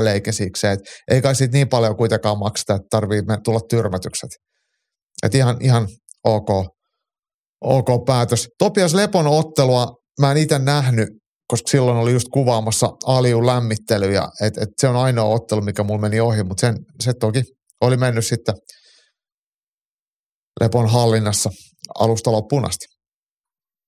Ihan mielenkiintoista, kun tämä iltahan vähän harvinaisemmin nyrkkeily skenessä kolme amatöörimatsia. Olitko niitä katsoa? Miten yleisö otti tällaisen vastaan? Paikallisia nyrkkeilijöitä oli siellä sitten, näitä olympiatyylinyrkkeilijöitä, niin kyllähän kannustus ainakin oli, oli kohillaan ja, ja sitten oli käsittääkseni virolaisia oli sitä nämä vastapuoleen, ainakin osa niistä, niin, niin siellä oli vähän maa, maaotteluhenkeä ja kyllä siellä oli hyvin porukkaa paikalla, niin, niin, niin. Kilpailullisia matseja, en mä niitä katsonut hirveän tarkasti, kun kameran kanssa siellä just silloin sekoilin ja, tai no sekoilin koko illan, mutta, mutta, mutta en, en, keskittynyt niihin, mutta, mutta en kuulu kenenkään valittavan. Ja kolme olympiatyylin nyrkkeilymatsiin, niin ne menee aika nopeasti sitten kumminkin. Et se on ihan hyvä semmoinen lämmittely tuohon illalle, jos illalle on vain viisi lyhyempää ammattilaisottelua. On, on mutta siis mun mielestä on ihan hyvä kokeilu. Ja siis vapaattelussa tätä nyt on nähty jo jonkun verran tässä mm. viime aikoina. Lisää vaan. Kyllä. Nimi kiinnittää huomioon. Siellä on amatööriottelussa ollut Rinor Aliu. Onko hän sitten Kenin veli? No siis ainakin sukulainen, mutta todennäköisesti veli voisin kuvitella. Joo. Tällaista. Ja siis Elite Boxing, tämä oli heidän eka promootion ilta. Ja huhtikuun lopussa Porvoossa sitten seuraava. Jep. Onnea matkaan sinne. Kiva, kun saatiin onnistunut startti tuohon. Ja onnistumisesta puheen ollen, niitä oli kotimaan viikonloppu täynnä. Pitäjämässä Helsingissä oteltiin Lupin salilla vapaattelu ja Masa toteaa, että ikuinen Peku toimitti. Kisat oli salilla, mutta kuitenkin enempi kuin salikisat. Ydinelementteinä hiton hyvä matchmaking ja lämmin tunnelma. Kiva, kun ihmiset arvosti äijien duunia saapumalla sankoin joukoin paikalle. Toisaalta sääliksi käy niitä, jotka ei saapuneet paikalle. No kiitos Masa osanotoista. Olin just sanomassa, että, että se oli varmaan meille. Joo. Niin. Mutta siis olen iloitsemme kyllä massan tavoin tästä asiasta. Se on niin kuin viime että se on hienoa, että joku jaksaa haluaa yrittää. Iso vaiva nähty tähän yhteen tapahtumaan. Ja ehkä pointtina se, että ja niin kuin Massa sanoi, että niin kuin tava, niin kuin salikisat joo, mutta kuitenkin enemmän kuin salikisat, niin voitaisiko me skeneenä arvostaa vähän enemmän niin kuin NS-salikisat tai amatöörikilpailemista? Voitaisiin to, tosiasia se, että meidän ammattilaistapahtumat on aika pieniä. Ja niissä ammattilaisena, nyt heilutan täällä heittomerkkejä, esiintyvät ottelijat ovat aika harvoin tosiasiallisia ammattilaisia. Niin voitaisiko me vaan arvostaa vähän enemmän meidän amatöörikilpailuja? Ja voisiko tästä muutkin rohkaistua, että ei tuossa kuitenkaan mitään niin pyörää oltu keksitty tai rakettitiedettä harjoitettu, että tehty vaan niin kuin vähän isommalla vaivalla niitä kisoja – vähän mietitty, arvostettu sitä omaa tekemistä, nostettu esiin ja sitten toki sit sä voit laittaa vähän erilaisen hintalapukin siihen päälle, kun nähdään vaivaa. Mutta silloin on niinku muidenkin helppo arvostaa sitä hommaa. Ja siitä se kaikki on, meidän pitää aina, niinku, jos me halutaan jotain isompaa niin meidän pitää ensin tehdä asiat itse hyvin, meidän pitää itse arvostaa, mikä tahansa se toiminnan ala tai laatu onkaan arvosta itse sitä toimintaa ensin, niin sitten sä voit odottaa sitä, että sitä arvostetaan niin, tois, niin kuin muutkin sillä tavalla, että ne muut tulee paikalle, ne muut vaikka maksaa siitä sun toiminnasta, sen seuraamisesta. Ja onhan se, tämä ei niin kuin vaadi, sanoit, että keksitty pyörää uudelleen, nämä kaikki elementit on ollut olemassa, mutta kukaan ei ole vain jaksanut nähdä vaivaa. Ja nyt kun Jarno ja Jyrki niin viittiin sal- sammuttaa sallilta valot ja laittaa vähän paremmat puitteet ja ottaa sinne äänentoistoa jo mukaan, niin kyllähän ne salikilpailut näyttää ihan kummasti erilaiselle. Pääsee istu penkeille. On sekin aika paljon kivempi istua penkillä katsoa matseja ja sit saa ostaa sieltä limpparia ja karkkiin. Niin kyllä se, niin, niin se pitääkin olla. Ja sitten jos niin. sä pyydät siitä niinku 20 sisäänpääsystä, niin kyllä se mun mielestä on ihan niinku fine. Että toisi kivempi, että salikisat olisi useammin tällaisia. Että ne on ihan niitä samoja ottelijoita, mitä me nähdään muissakin kisoissa. Ei tässä ollut silleen Siis hyviä matseja, to, toki aina ollut muuallakin ja nyt tuolla varsinkin, ei se ole sen kummallisempaa, että muutkin voisi tehdä, niin olisi nyt aika paljon siistimpää. Niin, tätä mä yritin just sanoa, että niinku, tämäkin voi olla ihan siistiä. Niin. Että kun se tehdään pienellä ajatuksella. Ja toki tähän on no, siis, siis mm. striimattu maksullisesti kympin kuukausimaksulla ikuisen peruskurssin kanavalle. Striimiä mä en, siis tunnustan, en ole nyt ostanut. Että ehkä pitää käydä jälkikäteen katsomassa, millä se näytti. Mutta varmaan ihan samalle kuin ne aikaisemminkin, että veljekset on siellä itse sitten toiminut selostajina ja se on tietenkin sitten hyvä palvelu niille, jotka ei paikan päälle jaksa tulla. Tämä voisi olla semmoinen standardi mun mielestä niin kuin salikisoille. Joo. Tuloksista olisin mieluusti kuullut il, ilman suurta etsimistä, mutta etsimällähän ne löytyi. Ei siellä oikein ollut mitään poikkeuksellista niin sanotut supertaistelut meni jollekin tuomaripäätökselle, kun ei sitä submissiota löytynyt sieltä säännöillä ja noin amatöörivaparimatsit, niin menikö melkein kaikki vissiin pisteille? Se on itse asiassa amatöörivapauttelussa, kun käytetään näitä vähän paksumpia vapautteluhanskoja, niin tyrmäyksiä loppujen lopuksi tulee tosi vähän. Ja sitten jos on ollut tasaisia ottelupareja, mikä tietenkin salikisoissa on ihan suot, suotavaa, niin, niin, niin, niin keskeytysvoittoja ei niin paljon tule. Mutta kyllä siellä jotain keskeytyksiä tuli aina Kespon Kehaide yksi ottelija voitti heti ekassa erässä Luupin ottelijan ekassa erässä. Joo. Mutta, mutta, mutta, mutta, mutta tota. Loppupään matseista noin niin, niin sanotut profiilinimet Brian Aspegren voitti pisteen ja Omar Tugarev voitti ulkomaalaisen vastustajansa pisteen, jolle oli aikaisemmin hävinnyt. Kyllä. Oli silleen. Ja kuten sanoin, sama se kuin viime viikolla, että kiva kun ukot ottelee aktiivisesti ja tiiviisti. Että tässähän on kevät vasta aluillaan, niin herrat ehtii vielä toivottavasti uudestaankin urheilemaan. Mitä veikkaat, tullaanko me saamaan jatkoa tälle ikuisen peruskurssin konseptille? En veikkaa, minä suorastaan odotan sitä. Minusta olisi niin kuin, siis y- ymmärrän toki, että resurssit on rajalliset ja jos niin kuin inhimillisesti tulee todeta, että tämä oli vähän liikaa, että pysty, niin en, en lähde soimaamaan, mutta että kyllä mä nyt niin kuin odottaisin sitä, että kun on tällä vaivalla polkastu homma käyntiin ja nähty, että näin tämä toimii, Niin, niin jatkoa vaan. kyllä. Niin, make it happen. Ja vielä kerran hatunnosto, että tehtiin näin. Lisää hei suomalaisuutisia, mennään eteenpäin. Andy raportoi Taimaasta. Pok Biel voitti Lumpini stadionalla järjestyssä kahdeksan miehen turnauksessa semifinaaliottelunsa ensimmäisen erän tyrmäyksellä. Finaalin päivämäärää ei ole vahvistettu, mutta se käydään vapaatteluhanskoilla ja voittajalle on luvassa sopimus One Championshipiin. Miika Vanhalla oli tuohon perään kommentoinut yhdellä sanalla, että kova. No, todella kova. Tunnustan suoraan, että mä olin unohtanut, että Pokki on tuommoiseen turnaukseen lähtenyt mukaan. Toki olin noterannut, että hän Taimaassa on ja ajatellut, että mahtaako otella, kun siellä reenaili, mutta otteli. Ekairan tyrmäys ja finaalipaikka ja yhden matsin päässä One Champerin sopimuksesta. Ei huono. Ei huono, siis tosi hienoa, että ottelumahdollisuuksia löytyy ja ennen kaikkea sitten kun ne vielä pystytään voit, voitokkaasti käyttämään hyödyksi. Ensimmäisellä kierroksella muistaakseni Pok voitti turkkilaiskaveri ja sekin taisi olla ennen täyttää aikaa lyönneillä, jos, ei, jos en ihan väärin muista. Joo, en muista minäkään, niin en lähde kiistämään sen enempää, mutta onnittelut sinne ja toivottavasti saadaan pian sitten hy- hyviä uutisia sieltä. Tämä on kyllä oikeasti siistiä. Ja sitten on vielä tämä Andin viime viikkojen jatkotarina, johon liittyy tämä Tallinnassa oteltava The League-tapahtuma. Tämä on siis tulevana lauantaina ja jatkotarina etenee viikko viikolta. Ja nyt ollaan siinä vaiheessa, että The League Tallinnassa saa vielä yhden suomalaisvahvistuksen – kun Humam Al-Haredi kohtaa semipro-ottelussa Viron Roman Mitjajevin. Paavo Leinonen on joutunut vetäytymään ottelustaan Allan Volosaattoihin kanssa, mutta ei hätää, koska häntä paikkaamaan saapuu Onni Haapala. Lajina on siis tainyrkkeily vapaattelu hanskoilla. Haapalan ja Alharenin lisäksi illassa siis ottelevat Jussi Santalahti, Evelina Rauhansalo ja Toni Ojanen. Lisäksi samana päivänä Liettuassa Niko Korventaus iskee King of Kingsin MM-tittelistä Kustas, Kustas Dimsaa vastaan.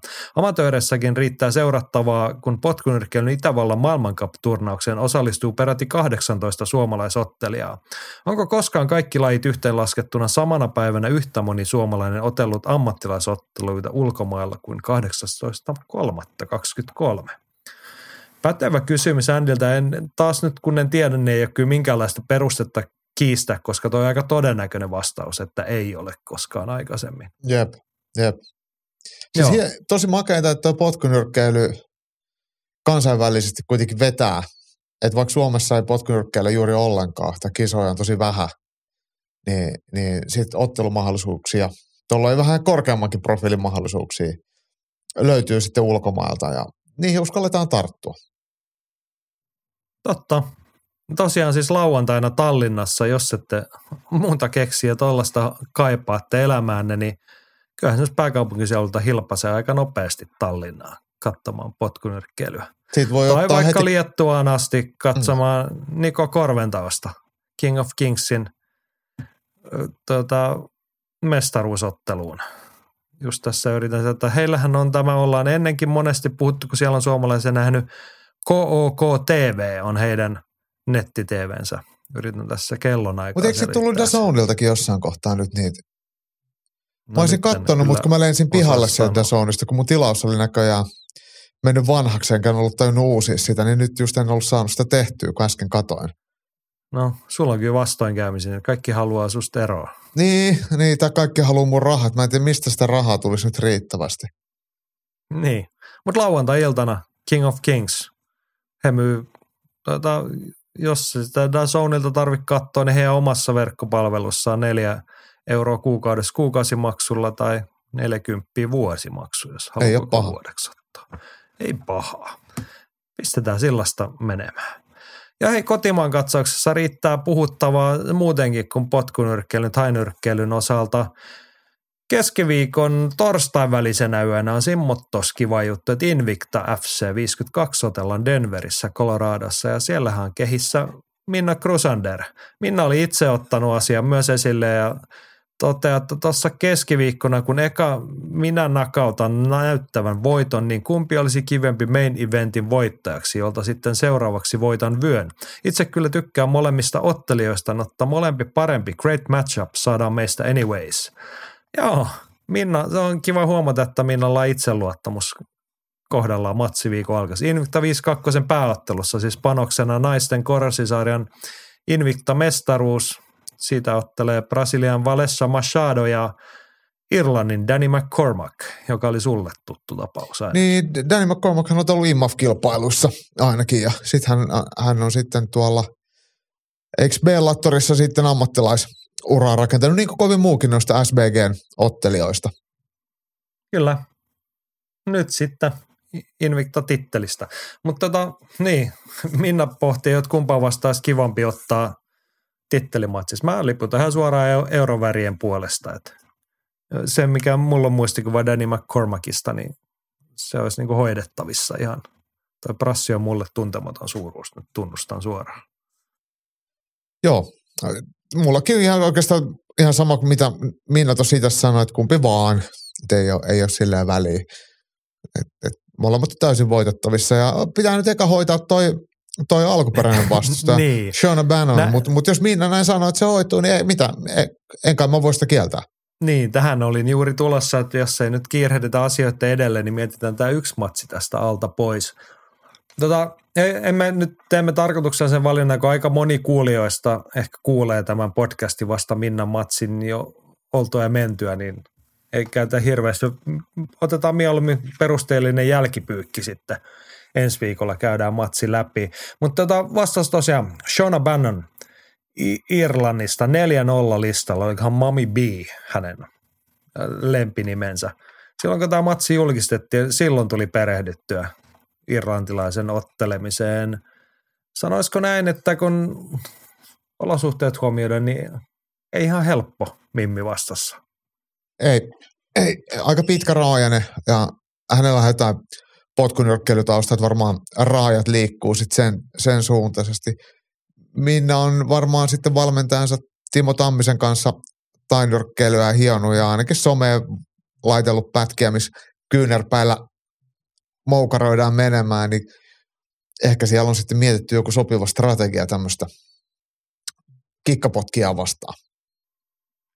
Joo, siis e- ensimmäinen asia, mitä silloin noteras, kun tämä vastustaja, että mikäs vastustaja tämä on, niin jostain löytyy, oliko hän nyt useamman kertainen maailmanmestari tai jotain tällaista, tullut kaiken näköistä voitettomat, että jaha, sieltä tulee potkunyrkkeilijä, mutta sitten kun katsoo hänen ottelemistaan, niin hän teki kyllä pystyssä paljon, kovalla tempolla, hyvällä frekvenssillä, mutta et ei hän sitten kaihtanut kyllä jujutsu-kepposiakaan, että teki paljon kaikenlaista. Et siinä mielessä tarkoitin, että niin kun ha- hankala vastustaja, että niin kun tekee monenlaista, ei välttämättä mitään ihan suoraan ennakoitavaa koko ajan ja tempo on kova. Jep, jep. Ja, ja no, jos jossain täytyy sanoa, että, että Minna voisi olla vahvemmilla, niin se on ehkä sitten kuitenkin se painiosaaminen, semmoinen niin kuin pystypaini, kaatopaini puoli. Niin tämä on ehkä se, mikä ekana pistää silmää.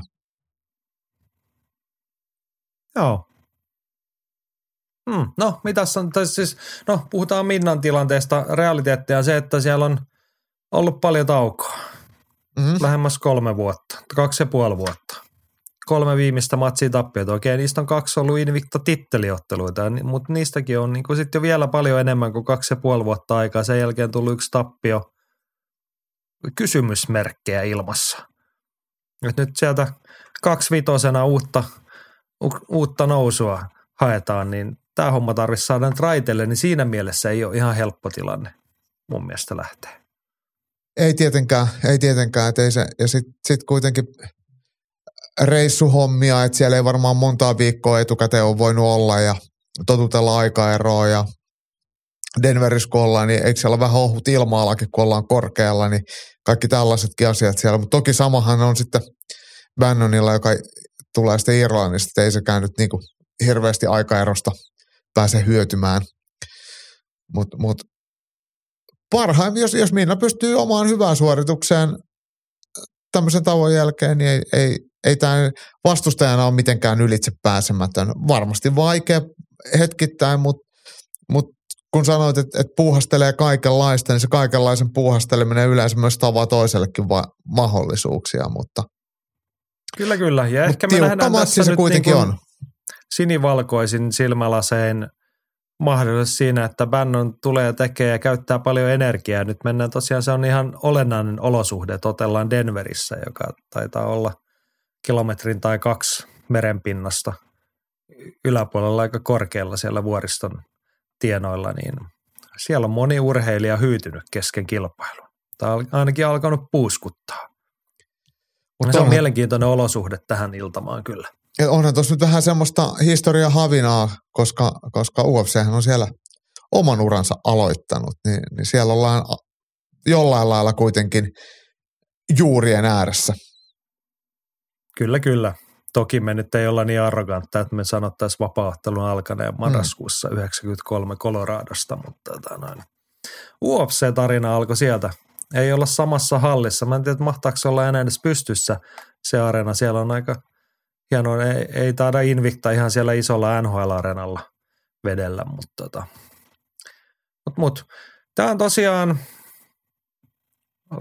oliko meillä kelloaika jossain katsottu? No nyt mä oon ainakin unohtanut sen kirjoittaa, mutta keskiviikon torstain välisenä yönä no, tällaista tarjoaa. E- eikö se UFC Fight Pass sitä näytä? Mm-hmm. Ei. ei se, sehän loppui se Fight Pass-diili. Siksi me ei voitu sitä sanoa. Tuli siitä joskus Viaplayltakin? Joskus tuli. Mahtaako nyt tulla? No Ainakin mä... sitten, tota, tää, niin me ollaan tästä protestoitu näistä keinoista – Tämä näitä patologi kirjoittaa, että US Broadcast on YouTubessa, niin Mut, sitten vaan mutta, mutta, VPN taas Ei tarvii laittaa mitään muuta kuin Viaplay auki ja sieltä se on torstaina 03 katsottavissa. No niin, aivan loistavaa. Eli torstai-aamuna, jos, se, jos tätä nyt kuuntelet heti tuoreeltaan tätä podcastia ennen kuin Minna Matsi tulee, niin – torstaina aamuyöstä lähtee Invicta 52 liikkeelle ja toki se on siellä sitten pari päivää katsottavissa vaikka myöhemminkin, niin sieltä löytyy. Me varmaan Lontoossa sitten, ei, en, en lupaa ihan tohon aikaan kyllä herätä, mutta ehkä me laitetaan aamupala pöydässä matsi pyörimään. Me ollaan mutta joskus, mu- no on se hyvä suunnitelma. Me ollaan joskus aikaisemminkin aamupalapöydässä Lontoossa katseltu jotain matseja, en muista mitä. Joo, Ollaan reissussa katseltu monenlaisia mm. matseja. Joo, mutta homman ei tässä toisaalta sitten ole mitään epäselvyyttä, kun Minna siis itse linjasi ottavansa näyttävän voito ja sitten ruvetaan miettimään, että kumpi olisi kivampi tittelimatsiin, niin mitä me siihen sitten ollaan sanomaan? Me uskotaan. Ostetaan tämä.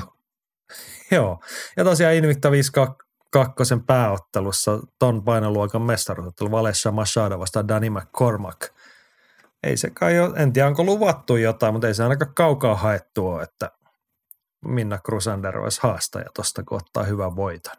Mm. Taisi olla niin Danny McCormackilla, tai omalla kummalla oli yksi Invicta-ottelu, toisaalta taisi olla kolme, niin, niin, niin. ja Minna on kuitenkin se todistetusti mestaruusottelutason nimi siellä, niin joo, mutta hoidetaan tämä askel ja sitten siitä eteenpäin, eikö vaan? Joo, näin toimitaan. Nyt me voimme tässä kohtaa jo orientoitua tähän meidän ihanaan ilonaiheeseen, mikä me ollaan siis siinä kohtaa, kun sinä kuulet tämän podcastin, niin me ollaan jo Lontoossa siinä kohtaa. Nautimme siellä UFC-viikosta, mutta nautimme myös muusta viikosta perjantai-illalla O2 Indikossa Cage Warriors FC 150. Ja se on siis, jos satutte olemaan Lontoossa mestoilla, niin se on siinä samalla niin kuin NS-areenalla, pikkuareena, sen ison areenan, sen ostarityyppisen ratkaisun sisällä heti pää, pää sisäänkäynnin lähellä.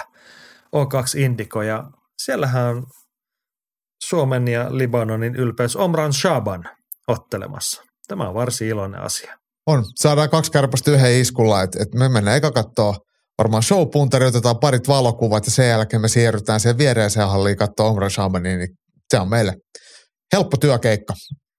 Kyllä.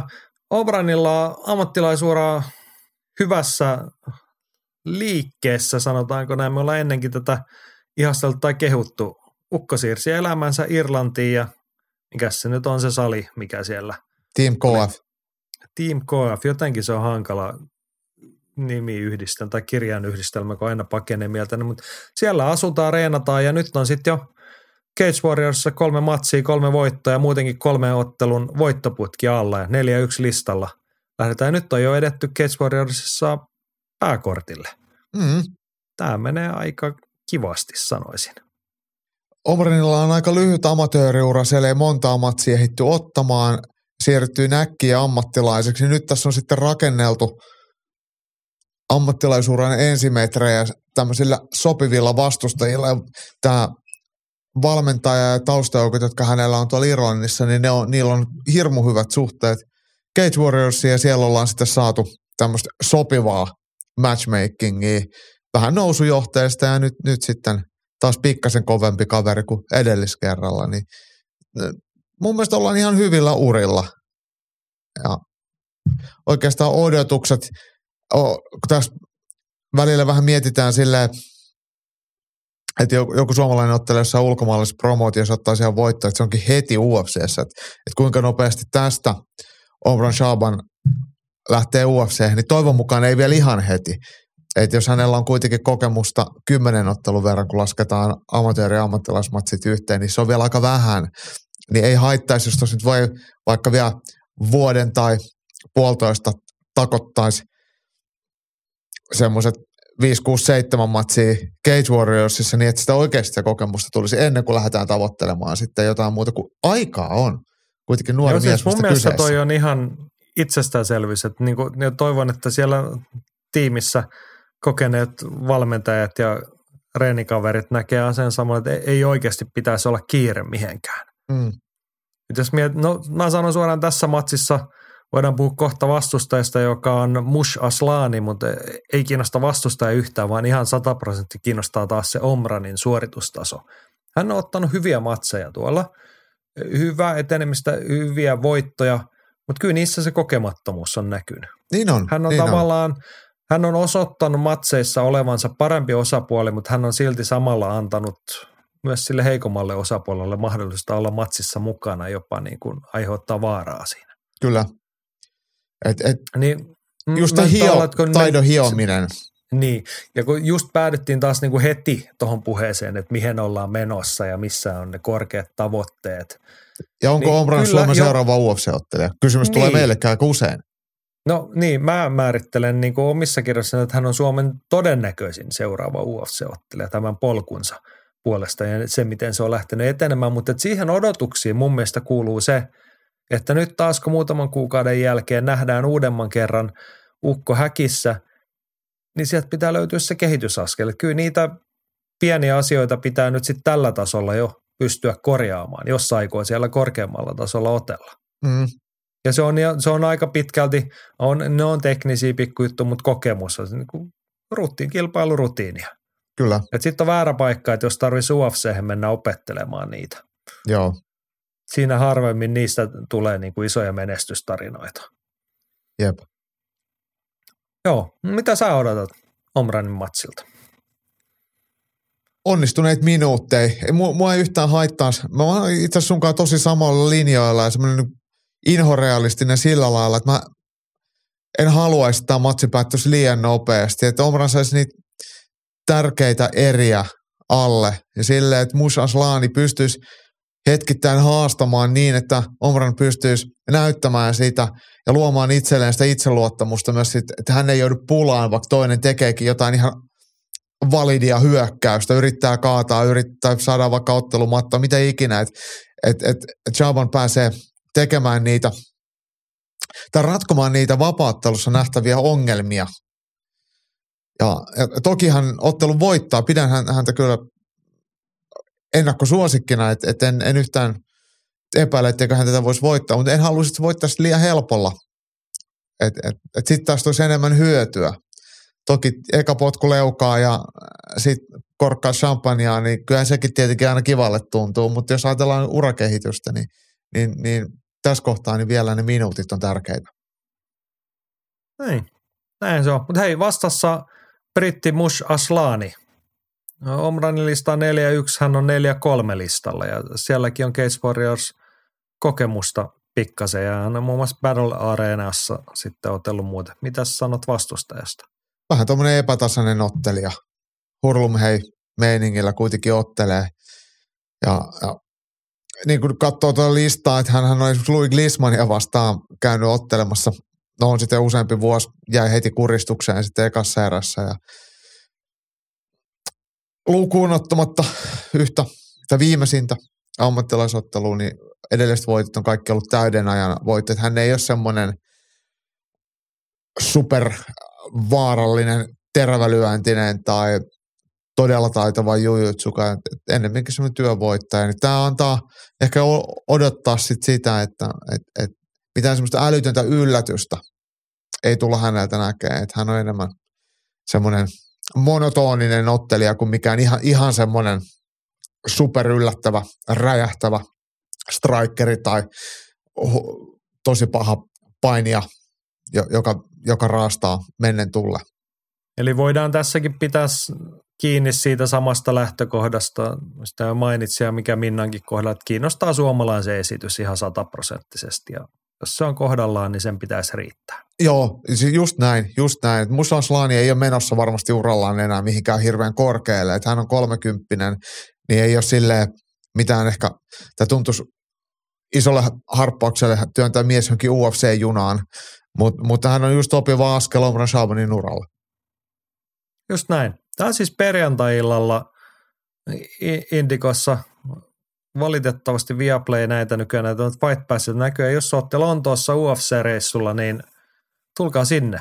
Me ollaan Jaakon kanssa paikan päällä ja se on sen verran pieni paikka, että siellä on helppo tulla nykimään hihasta, että ei olla missään e- erillistä. Se uskallan taata, että lädit siellä pikkuteatterissa perjantai-illalla vauhdissa, niin siellä on oikein kome, komea tunnelma, melko Me, varmasti. Joo, ja siis tonnehan kannattaa laittaa noin noi tota, kumisaappaat melkein jalkaa, kun kaljaa läikkyy jaloille ja siellä, siellä on Joo, eikä mitään ohut, ohut pohjaisia, hienorakenteisia kenkiä, koska se saattaa se kengän pohja liimautua siihen lattiaan kiinni ja revetä vähän ohuemmissa tennareissa.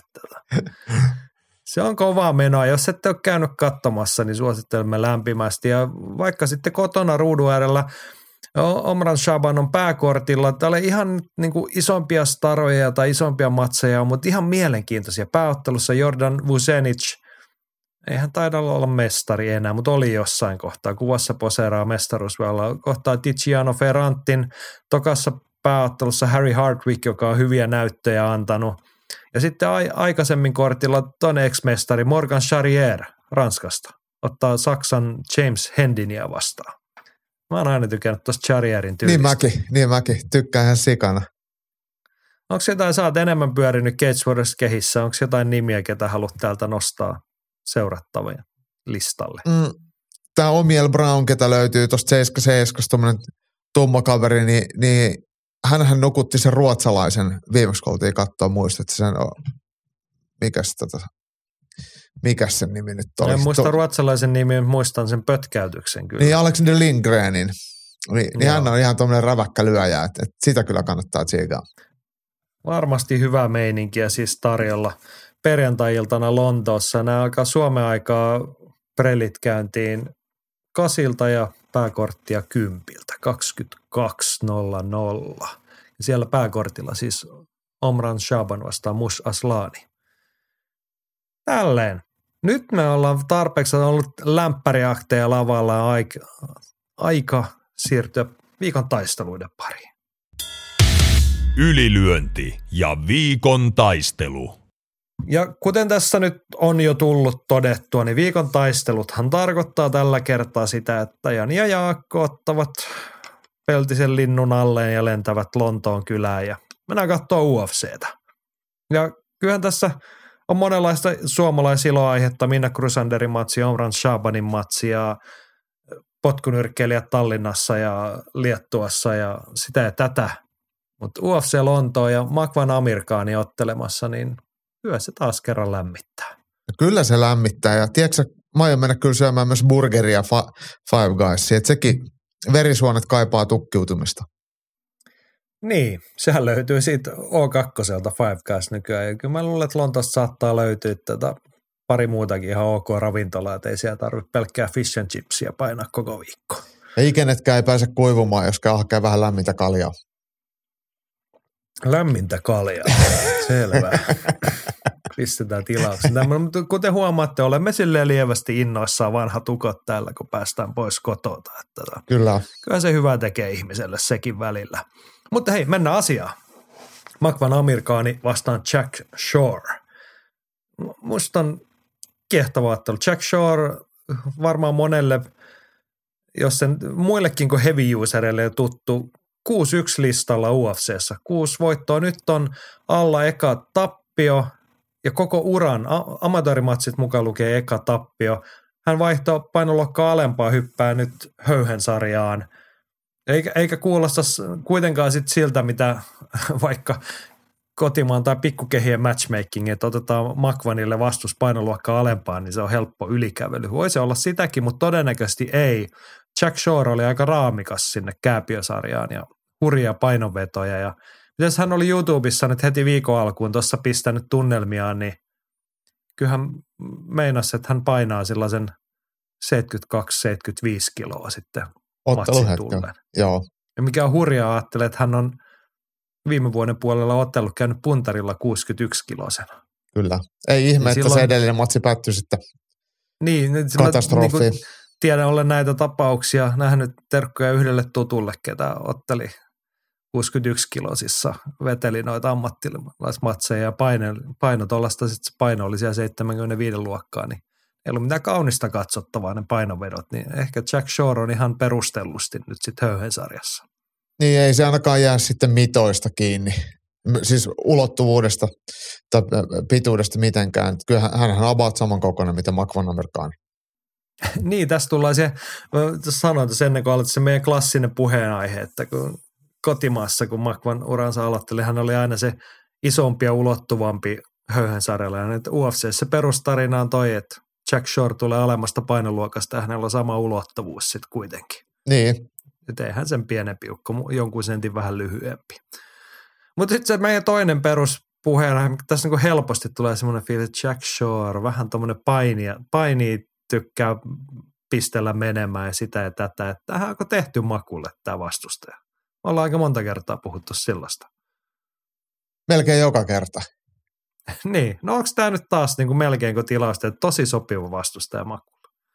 Mm, no siis mä mietin tota ja, ja mä mietin siitä, että joo, että on tämä kyllä tosi sopiva, että, että, että, että tämä on ihan niin kuin tehty makulla. Että miten voi taas olla tällä, että tulee tämmöinen, että maku vaan juoksee siitä läpi. Ja sitten mä ajattelin, että ei helvetti, että mä oon sanonut tämän saman asian, että nyt on kyllä osunut hyvä, hyvä vastustaja. Että jos, oliko tämä nyt Makvanin 14 ottelu UFCssä? Öö, joo, seitsemän voittoa, kuusi tappiota. Niin, niin jos mä joka kerta sanon tämän saman, että nyt on kyllä osunut sopiva vastustaja, että tyylillisesti tosi helppoa ja äh, voitettava, että Maku kyllä lopettaa sen, niin, niin tuntuu vähän tyhmälle, että me puhutaan niin vastustajien tyylistä. Onko sitten kuitenkin totuus se, että Makva on aika hyvä, että, että kun niin moni tyyppi on sille sopiva vastustaja – että se jotenkin ajattelee niin kuin vähän, jotenkin höntisti, että, että joo, että tämä vastustaja ei ole hyvä siinä tai hyvä tässä, niin totta kai Maku hoitelee sen. Niin, miksi mä en sano näin, että Makva on aika hyvä ottelemaan, niin se voittaa tänne. Et, et jotenkin pakko haastaa itteensä ja omaa perspektiiviä, koska en, ei tämä nyt lähde selitys meistä mulle enää läpi, vaikka mä voin uskoa kaikenlaista hölmöä, niin en mä nyt enää itselleni voi loputtomasti valehdella. Niin, to- toisaalta sitten mä mietin UFC-lista seitsemän voittoa, kuusi tappia. Viidestä viime matsista Makkula neljä tappioa, niin onko se sitten niin sopivia ollut? Me ollaan varmaan noittenkin kohdalla puhuttu. Joidenkin kohdalla se on niin kuin näyttänyt just siltä, että jotkut ei olekaan ollut ihan niin sopivia sitten. Niin, ja siis kyllä sehän on kuitenkin vapauttelusta, että sit toinen voittaa ja toinen hävii, että et, et, aika harva matsi nyt on ollut kuitenkaan ihan täysin ylijuoksu. Niitäkin välillä sitten tulee, ei, sille, ei se ole sen kummallisempaa, mutta mut, mut ehkä ennemminkin, jos nyt ajatellaan tämä Chris Fishgoldin tyylistä, tämä Andy Oakley, jotka on pieniä ja ne ei vaan oikeasti ole pärjännyt muillekaan, niin niin niitä voi sanoa, että ne on ollut niin helppoja vastusta ja Maku on saanut näyttää ne todella surkeille omalla osaamisellaan. Mutta kyllä siellä on ihan hyviäkin ukkoja väännetty solmuja. Ne kaikki ei välttämättä ole ollut mitään alimittaisia. Danny Henry tai joku, niin ei ne, ei ne mitään niin ole. Mutta mut, silti mä sanon, että Jack Shore on tyylillisesti kuin tehty Makvanille. No, mennään kohta siihen, pitäkää toi mielessä. Mutta tota, otetaan ensin kysymyksen näitä muita isoja kysymyksiä. Tuossa tuli tuo Makvanin tilanne vähän maalalta viidestä, neljä matsi, viidestä viime matsista neljä tappiota. Vähän on ollut mollivoittosta, niin Henri kysyy, että onko Makulla pakkovoitto jälleen? Simppeli Kenplan eli mattoinen kaveri nippuun. Ja sitten Niila Lappi kysyy sama, että riittääkö Makvanille pelkkä voitto vai pitääkö tulla voitto näytöstyyliin, että saa jatkaa UFC-uraa? Niin. Hmm. Minkälaisena sä näet Makun tilanne? Onhan tuosta nyt ollut mä oon melkein valmis sanomaan, että kyllä se vähän tässä alkaa katkolla olla. No kyllä se katkolla alkaa olemaan, että et, et, voitto olisi, olisi nyt kyllä todella, todella, todella tärkeä. Ja, ja jos me ajatellaan niin Makvanin uraa, että jos Makvan ei, ei pysty UFCssä ottamaan voittoja, niin UFChän ei pitkään tai loputtomasti katsele ottelijoita, jotka ei, ei pysty voitokasta listaa keräämään varsinkaan näissä painoluokissa, missä on todella paljon ottelijoita ja kilpailua. Naisissa niitä näkee, ja sitten jossain raskaassarjassa on semmoisia hessuja, jotka siellä pyörii häviämässä pidempään. Mutta mut, kun puhutaan näistä miesten yleisimmistä painoluokista, missä kilpailuu ja ottelijoita, ottelijapuoli on ihan mieletön, niin ei siellä semmoisia niinku statisteja sitten enää voi loputtomasti pitää. Mutta mut sitten sit tota, tämä on ehkä osittain naivi, mutta myös kuitenkin kaupallinen näkökulma, että UFC tekee urheilubisnestä ja ne myy UFCtä Suomeen. Jos ei heillä ole yhtään suomalaista ottelijaa riveissään, niin se näkyy takuun varmasti katso, katso ja luvuissa. Niin ei heillä ole semmoista automaattista mitään hirveätä kiirettäkään, kun ei ole ketä on sinne menossa niin kuin välittömästi makuksi makun paikalle. Ei heillä ole mitään ta- semmoista suunnitelmaa B. Toki ei, nyt voi, ei Suomen markkinat ole heille mitenkään merkittävät, mutta taas Makvan kuluna heille on aika merkityksetön myöskin. Et ei Makvanille mitään isoja ottelupalkkioita tarvitse maksaa ja hän ottelee ihan asiallisesti ja käyttäytyy ihan asiallisesti ja nytkin on Prelien pääottelussa. Niin kyllähän on jonkinlainen arvo UFClle, niin, niin se niin, tai arvostus ennen niin. kaikkea. Mä, että, se on ymmärrettävä, että semmoinen epäilys on vuosien varrella, kun niitä tappioita on tullut, niin ei ole ihan sitä sellaista huumaa enää eikä ole minkäänlaista niin uutuuden viehätystä siinä, mutta tosiasiassa, että McVan on kahdeksan vuotta vetänyt UFCssä. Et tuli tuossa alkuvuodessa täyteen. Tämä on 14 matsi. Ja sitten on kuitenkin ollut eh, suht isojakin nimiä vastaan. Niin. Edson Barbosa. Ar- Arnold Allen. Niin, Shane Burgos. Alden toki silloin oli, olivat niin kuin samalla viivalla Makun kanssa, mm. mutta Alden on kasvanut isoksi. Niin kyllä hän on olisi niin kuin arvostettu konkariottelija. Assulta tuntuu puhua, että Makvan alkaa olla konkariottelija, niin. mutta tota, aika harva siellä kuitenkin keskimäärin, siis keskimäärin UFC-seura on huomattavasti lyhyempi kuin kahdeksan vuotta, uskalla väittää, en ole sitä laskenut. Mutta ihan noin niin kuin perstuntumalla. Ja, ja, ja sitten just tämäkin otteluasema prelimien päämatsina, niin se jostain kertoo, sekin. Ja näin, ollaanko me nyt vähän sitten kuitenkin sitten jollain lailla niin kuin huonoja faneja, kun me tosi usein asennoidutaan, nyt on pakko voittaa ja nyt maku saa kenkää ja ei riitä ja ei sitä ja ei tätä, niin, niin, niin No ei, mutta se on ehkä sitten niinku realismi erikseen. Että Niin. Niinku vaikeaa sitä on niinku välttää ton miettimistä. On, on, tiedetään, on. että sieltä niinku moni saa aika paljon helpommalla, mutta et Maku on ehkä sillä urallaan ja näytöillään sitten kuitenkin lunastanut hiukan sitä pelivaraa itselleen. jep, Mutta nyt ollaan niinku sen kysymyksen äärellä, että paljonko sitä pelivaraa tai onko se kulutettu jo, että minkälaista näyttöä tarvitaan nyt tässä kohtaa, mm, jotta se homma saa jatkua. Hei, Kyllä. Väisäsen Antilla on tähän mielenkiintoinen näkökulma. Nyt jos Lontoosta tuleekin voitto Shorin tason ukosta leikiten, niin ehdotan, että suuret puheet maailmanvalloituksesta ja mestaruuksista unohdetaan ja otetaan Virman työukkona jonkin sortin Euroopan gatekeeperin päivätyö, millä elätetään tuore lapsi. Jenkeissä tuntuu tulevan turpaan organisaation ulkopuolelta tulevilta hessuiltakin ja se satuttaa minua katsojana niin henkisesti kuin fyysisestikin. Niin, mä tykkäsin tästä. Makvan Amerikaani, firman mies. Siis tuntuu hurjalle, siis- että et, et, et joku kek, et, tai siis ei tullut mulle mieleenkään, mutta tämähän on oikeasti ihan realistinen vaihtoehto. Kyllä, on tämä kyllä, ja realistinen vaihtoehto kuin UFC siitä, mestaruus. niin, josta Makvan on toki, niin kuin monenkin mä ymmärrän, se on niin kuin ehkä sellaista puhetta, jota hän itse tarvitaan, mitä kannattaa aina toisena urheilijoiden ylläpitää, että ollaan menossa sinne tai tänne. Totta kai. Mutta niin kuin kuten sanoit, kyllä me arvostetaan Jim Milleriä, tai minä ainakin arvostan yli melkein kaiken. Ja kuinka Kyllä monesti me ollaan Jim Milleristä puhuttu? niin, mutta just se, että Makvanin arvostus, se hänen perustasonsa on kuitenkin niin kova, että ihan kuka tahansa ukko ei siitä kävele ohi ja lähde kotiin vihreä, vihreä merkintä rekordissa. Niin, Niin sillä sekin ottelijoita tarvitaan. Ja se on ihan arvokas. Ja ennen kaikkea se on niin kuin tuossa Antti mainitsi, että siellä on perheen lisäystä tulla elämäntilanne muuttunut. Mä näen, että tässä on aika lailla kaksi vaihtoehtoa. Että joko se on vähän ton tyyppinen, mitä Antti sanoi, että säilytät sen paikkas siellä, tienaat vielä perheelle elantoa se, tai sitten se on loppumassa aika pian, mm. toi koko ura. Mun on vaikea ihan mahdotonta nähdä, että Makvan ottelisi kauheasti missään muualla pienempien tilipäivien perässä. Mähän sanoin se PFLn heitin tuossa vuodenvaihteessa vai milloin, että et, et se ehkä voisi olla sellainen, missä voi vielä saada kohtuullisia tilipäiviä, mutta mut kyllähän niilläkin alkaa se taso nousemaan ja, ja sitten taas siellä alkaa olla näitä Challenger Series, mistä, mistä ei saa juuri mitään, että et, et ei sekään enää ole semmoinen kuin rahantekoautomaatti. Niin, no ei sekään. Mä sanoin jo silloin, että sitten tarvitsisi mennä sinne ja jos aikoo voittaa, niin todennäköisesti uusinta ottelu Shane Burgosia vastaan.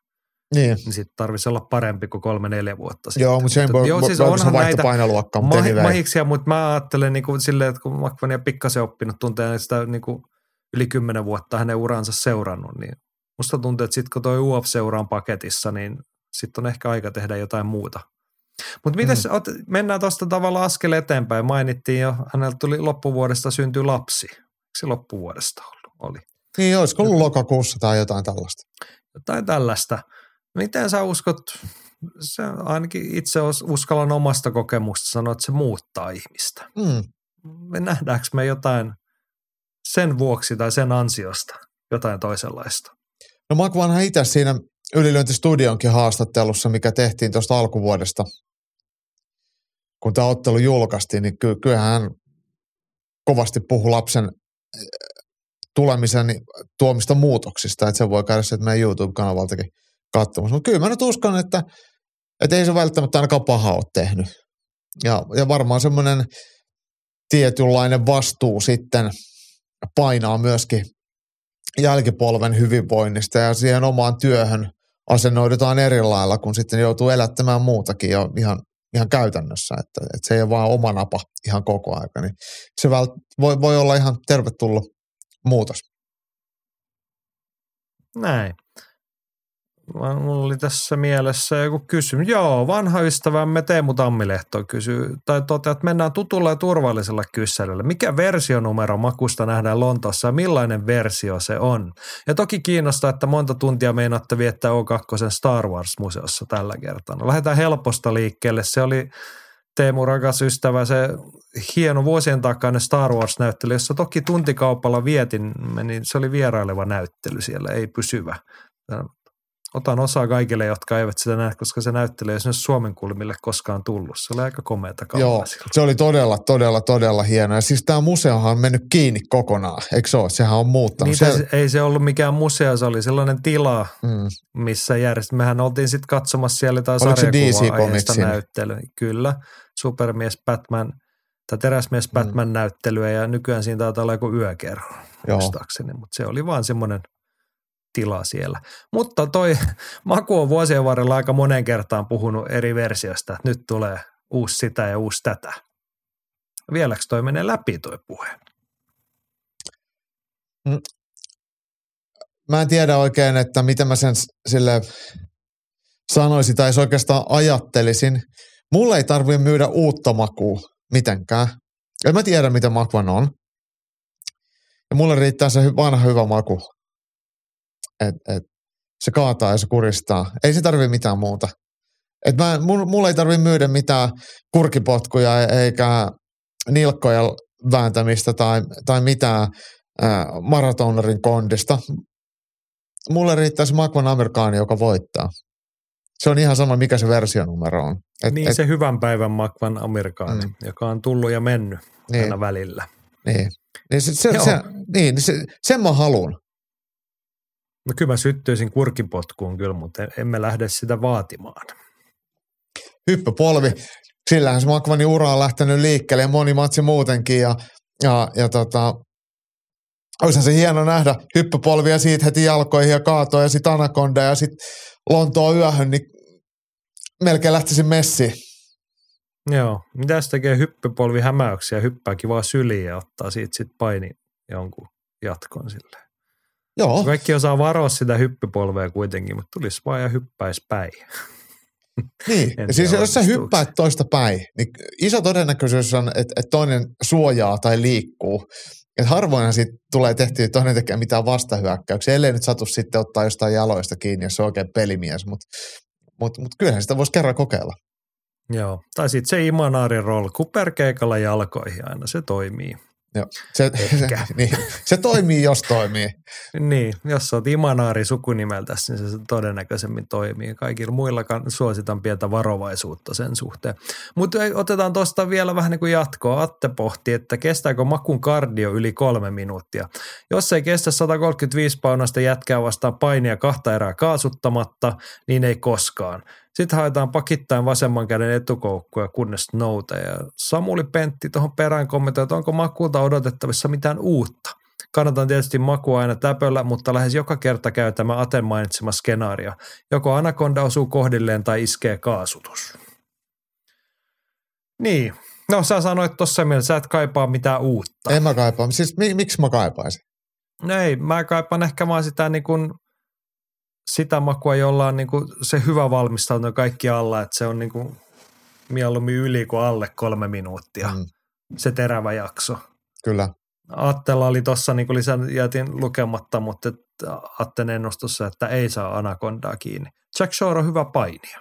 Hän on erittäin hyvä lukkopainija. Mutta Maku on kyllä kuristanut ja jopa Anakondalla oikein hyviä painijoita. Jack Shore on menesty, tai niin. meritoituneempia painijoita muun muassa Mike mm. Grundin vuosi sitten vastaavassa paikassa. Mm, kyllä. Niin en mä sitä sulkisi pois, mutta se ehkä tässä matsissa on se niin kuin todennäköisin. Ja ne on me niitäkin matseja ollaan nähty, missä sitä on yritetty ja sitten ei vaan natsaa. Niin, niin. Mutta mut kyllä se pitääkin yrittää ja, ja se, se, vaikka se ei on, onnistuisi ensimmäisellä kerralla, niin se ei tarkoita sitä, etteikö se onnistu toisella kerralla. Et, et kyllä jokainen tietää on myös, myös Jack Shore, että, että se Makun anakonda on vaarallinen. Ja kun se tilanne tulee, että Maku lähtee sitä tekemään, niin kyllä se luo semmoisen paniikin ja pelotteen ihan varmasti. Että vaikka sä osaat puolustaa sen, niin ei se tarkoita, että se puolustus silti joka kerta toimii. Että jos toinen oikeasti osaa tehdä sen tosi hyvin, ja siihen Mike Grandikin nukahti. Et, et, että tota, kyllä sitä pitää vaan rohkeasti käyttää. Et, et, ja ei se, jos se osuu, niin se osuu. Jos ei se osu, niin yrittää uudelleen. Ja sanon nyt, tämä vuosien varrella olen tätä varmaan toistellut, mutta että Makvan Amerikaani on se uransa ja tietyn kokoisen suuruutensa luon olemalla hyvin opportunistinen ottelija. Osaamalla yllättää tarttua niihin hetkiin. niin ei me ehkä nyt on sitten niinku 14 UFC-ottelussa turha odottaa ja tarpeetonta odottaa jotain muuta. Et kunhan olisi se vanha terävyys vaan siellä mukana, silloin voidaan odottaa onnistumisia. Just näin. Mutta se on armoton toi UFCn taso.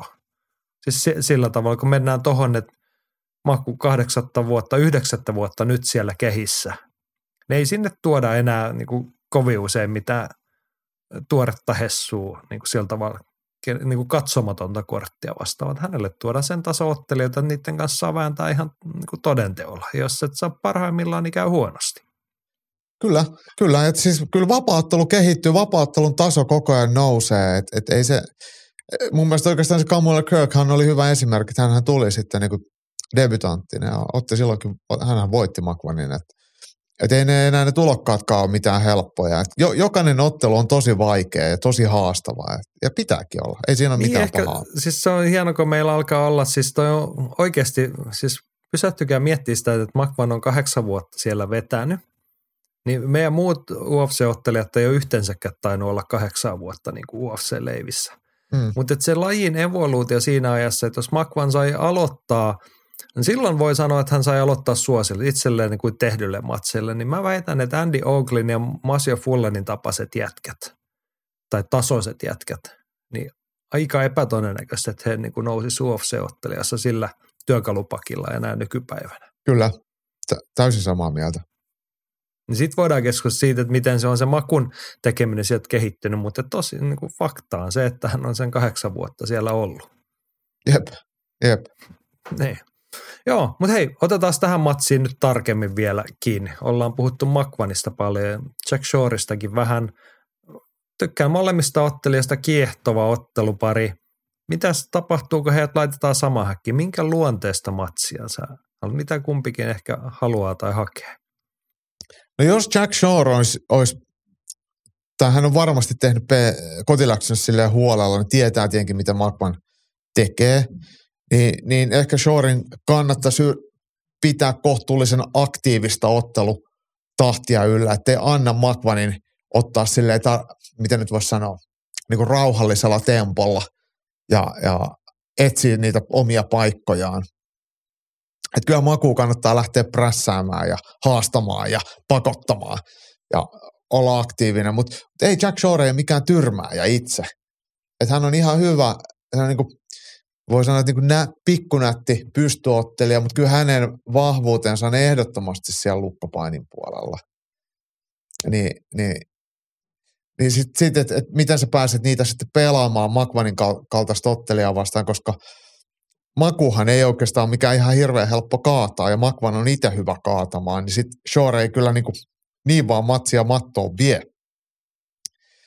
Ainakaan niin, että jää siinä pinon päällimmäiseksi. Niin, niin en ihmettelisi, että Jack Shorein ää, leirissä miettii, että otetaan tästä niinku hyvää pystyä. Ja sitten katsotaan, painitaan sitten, jos se tilanne tulee, mutta mut kyllä mä luulen, että siellä niinku se pystyottelun puolella ottelua lähdetään rakentaa ja, ja eh, ehkä nekin on tietoisia siitä, että Maku ei ole se strategisesti mikään pitkän ottelun menestyjä, että on, on enemmänkin semmoinen sprinteri, niin siihen niin varmaan. Shore siinä omassa YouTube-videossa hän ihan ensimmäisten asioiden joukossa sanoi, että hän niin odottaa, että Makvan varmaan aika nopeasti Shoottaa. lähtee painia hakemaan. Joo, kyllä.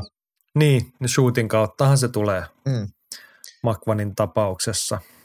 Joo, Jack Shore, ollaan nyt ehkä samaa mieltä tosta, tai ollaankin, että hän varmasti haluaa pitää tempoa sano fiksu, niin hän ei nyt ainakaan suinpäin lähde niin kaatoa itse hakemaan, koska siinä on ne riskit mm. aika isot. Mutta hänellä on, mä sanoisin, että hänellä on kyllä eväitä.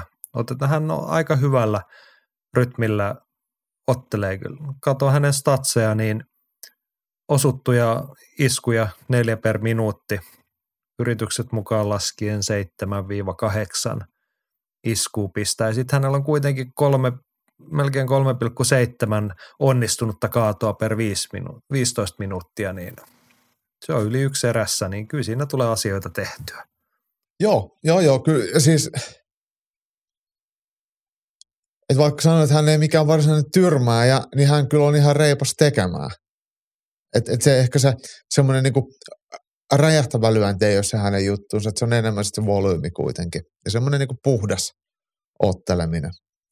Niin. Ja pitää pakettia kanssa. Hän ei kuitenkaan sitten höntyile mm. kauheasti, mun mielestä. Ei mulla ainakaan sellaista mieleen. En nyt voisi sanoa kattoneen niin kaikki hänen UFC-matseja uudestaan, mutta seitsemästä ottelusta jää jo selkeä mielikuva. Joo. Mun mielikuva on se, että hän on sellainen aika ehjä. On, on. Kyllä, kyllä. Ja, ja sitten mikä, mikä tosiaan pistää se tärkeä huomio on se, että jos hän lyö sen periaatteessa neljä merkittävää osumaa per minuutti, niin hän ottaa sitten vähän yli kaksi. Että hänellä on selkeä suhdeluku puolellaan hyökkäys tai annettujen ja otettujen osumien kanssa, että et, et puolustus pitää. Niin, niin tota, eikä se kaadon puolustuskaan ole varsinaisesti mikään hirveän huono. Et, et, et se on semmoinen niin perustekemisen järkevä taso on aika hyvä hänellä. Et omissa ei silleen klassisesti soi. Niin siis kaadon puolustus 80 prosenttia, se on UFC-tasolla oikein kunniallinen lukema, mutta kyllähän me kaikki tiedetään se, että jossain kohtaa tulee se paikka, että ellei tämä matsi lopu silmänräpäyksessä, niin Makvan Amirkaani todennäköisesti yrittäessään jonkun kaadon saa läpi. Joo. Sitten on vaan se on eri kysymys, mitä sitten tapahtuu. Uh, mutta otetaan tuosta nyt siis Jack Shorein edellinen voitto, Timur Valieviä vasta. Valiev on oikein hyvä painija. Niin hän on 15 minuuttia menty, niin kaksi kaatoa saanut läpi. Jep. Sitten tulee niinku tavallaan, että jos tulisi ton tyyppinen matsi, mennään kolme erää, niin voittaako Maku kahdella kaadolla? Aivan. No, Aivan. pelkistettynä. Niin. Oli pakko ottaa Makun UFC-statsit tästä esiin, niin, niin on ainoastaan yksi ottelu, missä Makvan ei ole onnistunut kaadossa. Ja se on Andy Ogle-matsi, mikä loppui sitten kahdeksassa sekunnissa. Ja sekin oli kaatu, hypp, kaato hyppypolvella. Mm. Kyllä, kyllä, mutta siinä ei varsinaisesti painittu kyllä yhtään niistä. Joo, ja itse asiassa, sorry, mä, mä huijasin, koska Mike Grandia vastaan, niin, niin ei, ei myöskään tarvinnut kaataa, kun Grandi pisti päänsä siihen. Niin, se oli Grandin oma kaato. Niin, niin joo, joo. mutta muuten, muuten kaikissa, kaikissa matseissa on, on, on tullut kaatoja. Että jos ajatellaan esimerkiksi Kamuella Kökkiä vastaan, niin Maku on ka- ottanut kaadet 5-0. Se on ihan hyvä. Hmm. Että vaikka tulikin kyllä. takkiin, niin kyllä Makulla niin. on, ei, mutta siis se, kun sä sanoit, että jos tulee se tilanne, että Makvan saa, ka- että pääsee kaatamaan, että kyllähän ihan tilastojen valoissa takuu varmasti voi, kyllä, voi kyllä. olettaa, että hän saa kaaden. Sitten se tuloksen teon niin kuin aste niistä tilanteista jatkaessa, se on hmm. ehkä vähän rapistunut – viime vuosina. Ja nyt niin kuin Jack Shore on hyvä mittari siitä, että hän, hän osaa sen verran hyvin painia, että ei sieltä ihan ilmaiseksi ole mitään tulossa. Mutta hei, mennään loppupäätelmää kohti. Tuossa ihmettelimme kansainvälisiä asiantuntijoita, jotka ovat nostaneet Jack Shorein ihan valtavaksi ennakkosuosikiksi tähän matsiin. Me nyt ollaan, ollaan ihan rehellisesti suomalaisia, niin me ollaan eri mieltä siitä, mutta – Millainen matsi, millainen lopputulema? Makvanin otteet tulee olla just sitä, mitä ne aina on. Ja, ja hän on parhaimmillaan. Hän ottaa sen kaadon ja tulee hakemaan sitä lopetusta. Takuu varmasti. Ja Jack Shore tulee pelaamaan taas pitkää ottelua.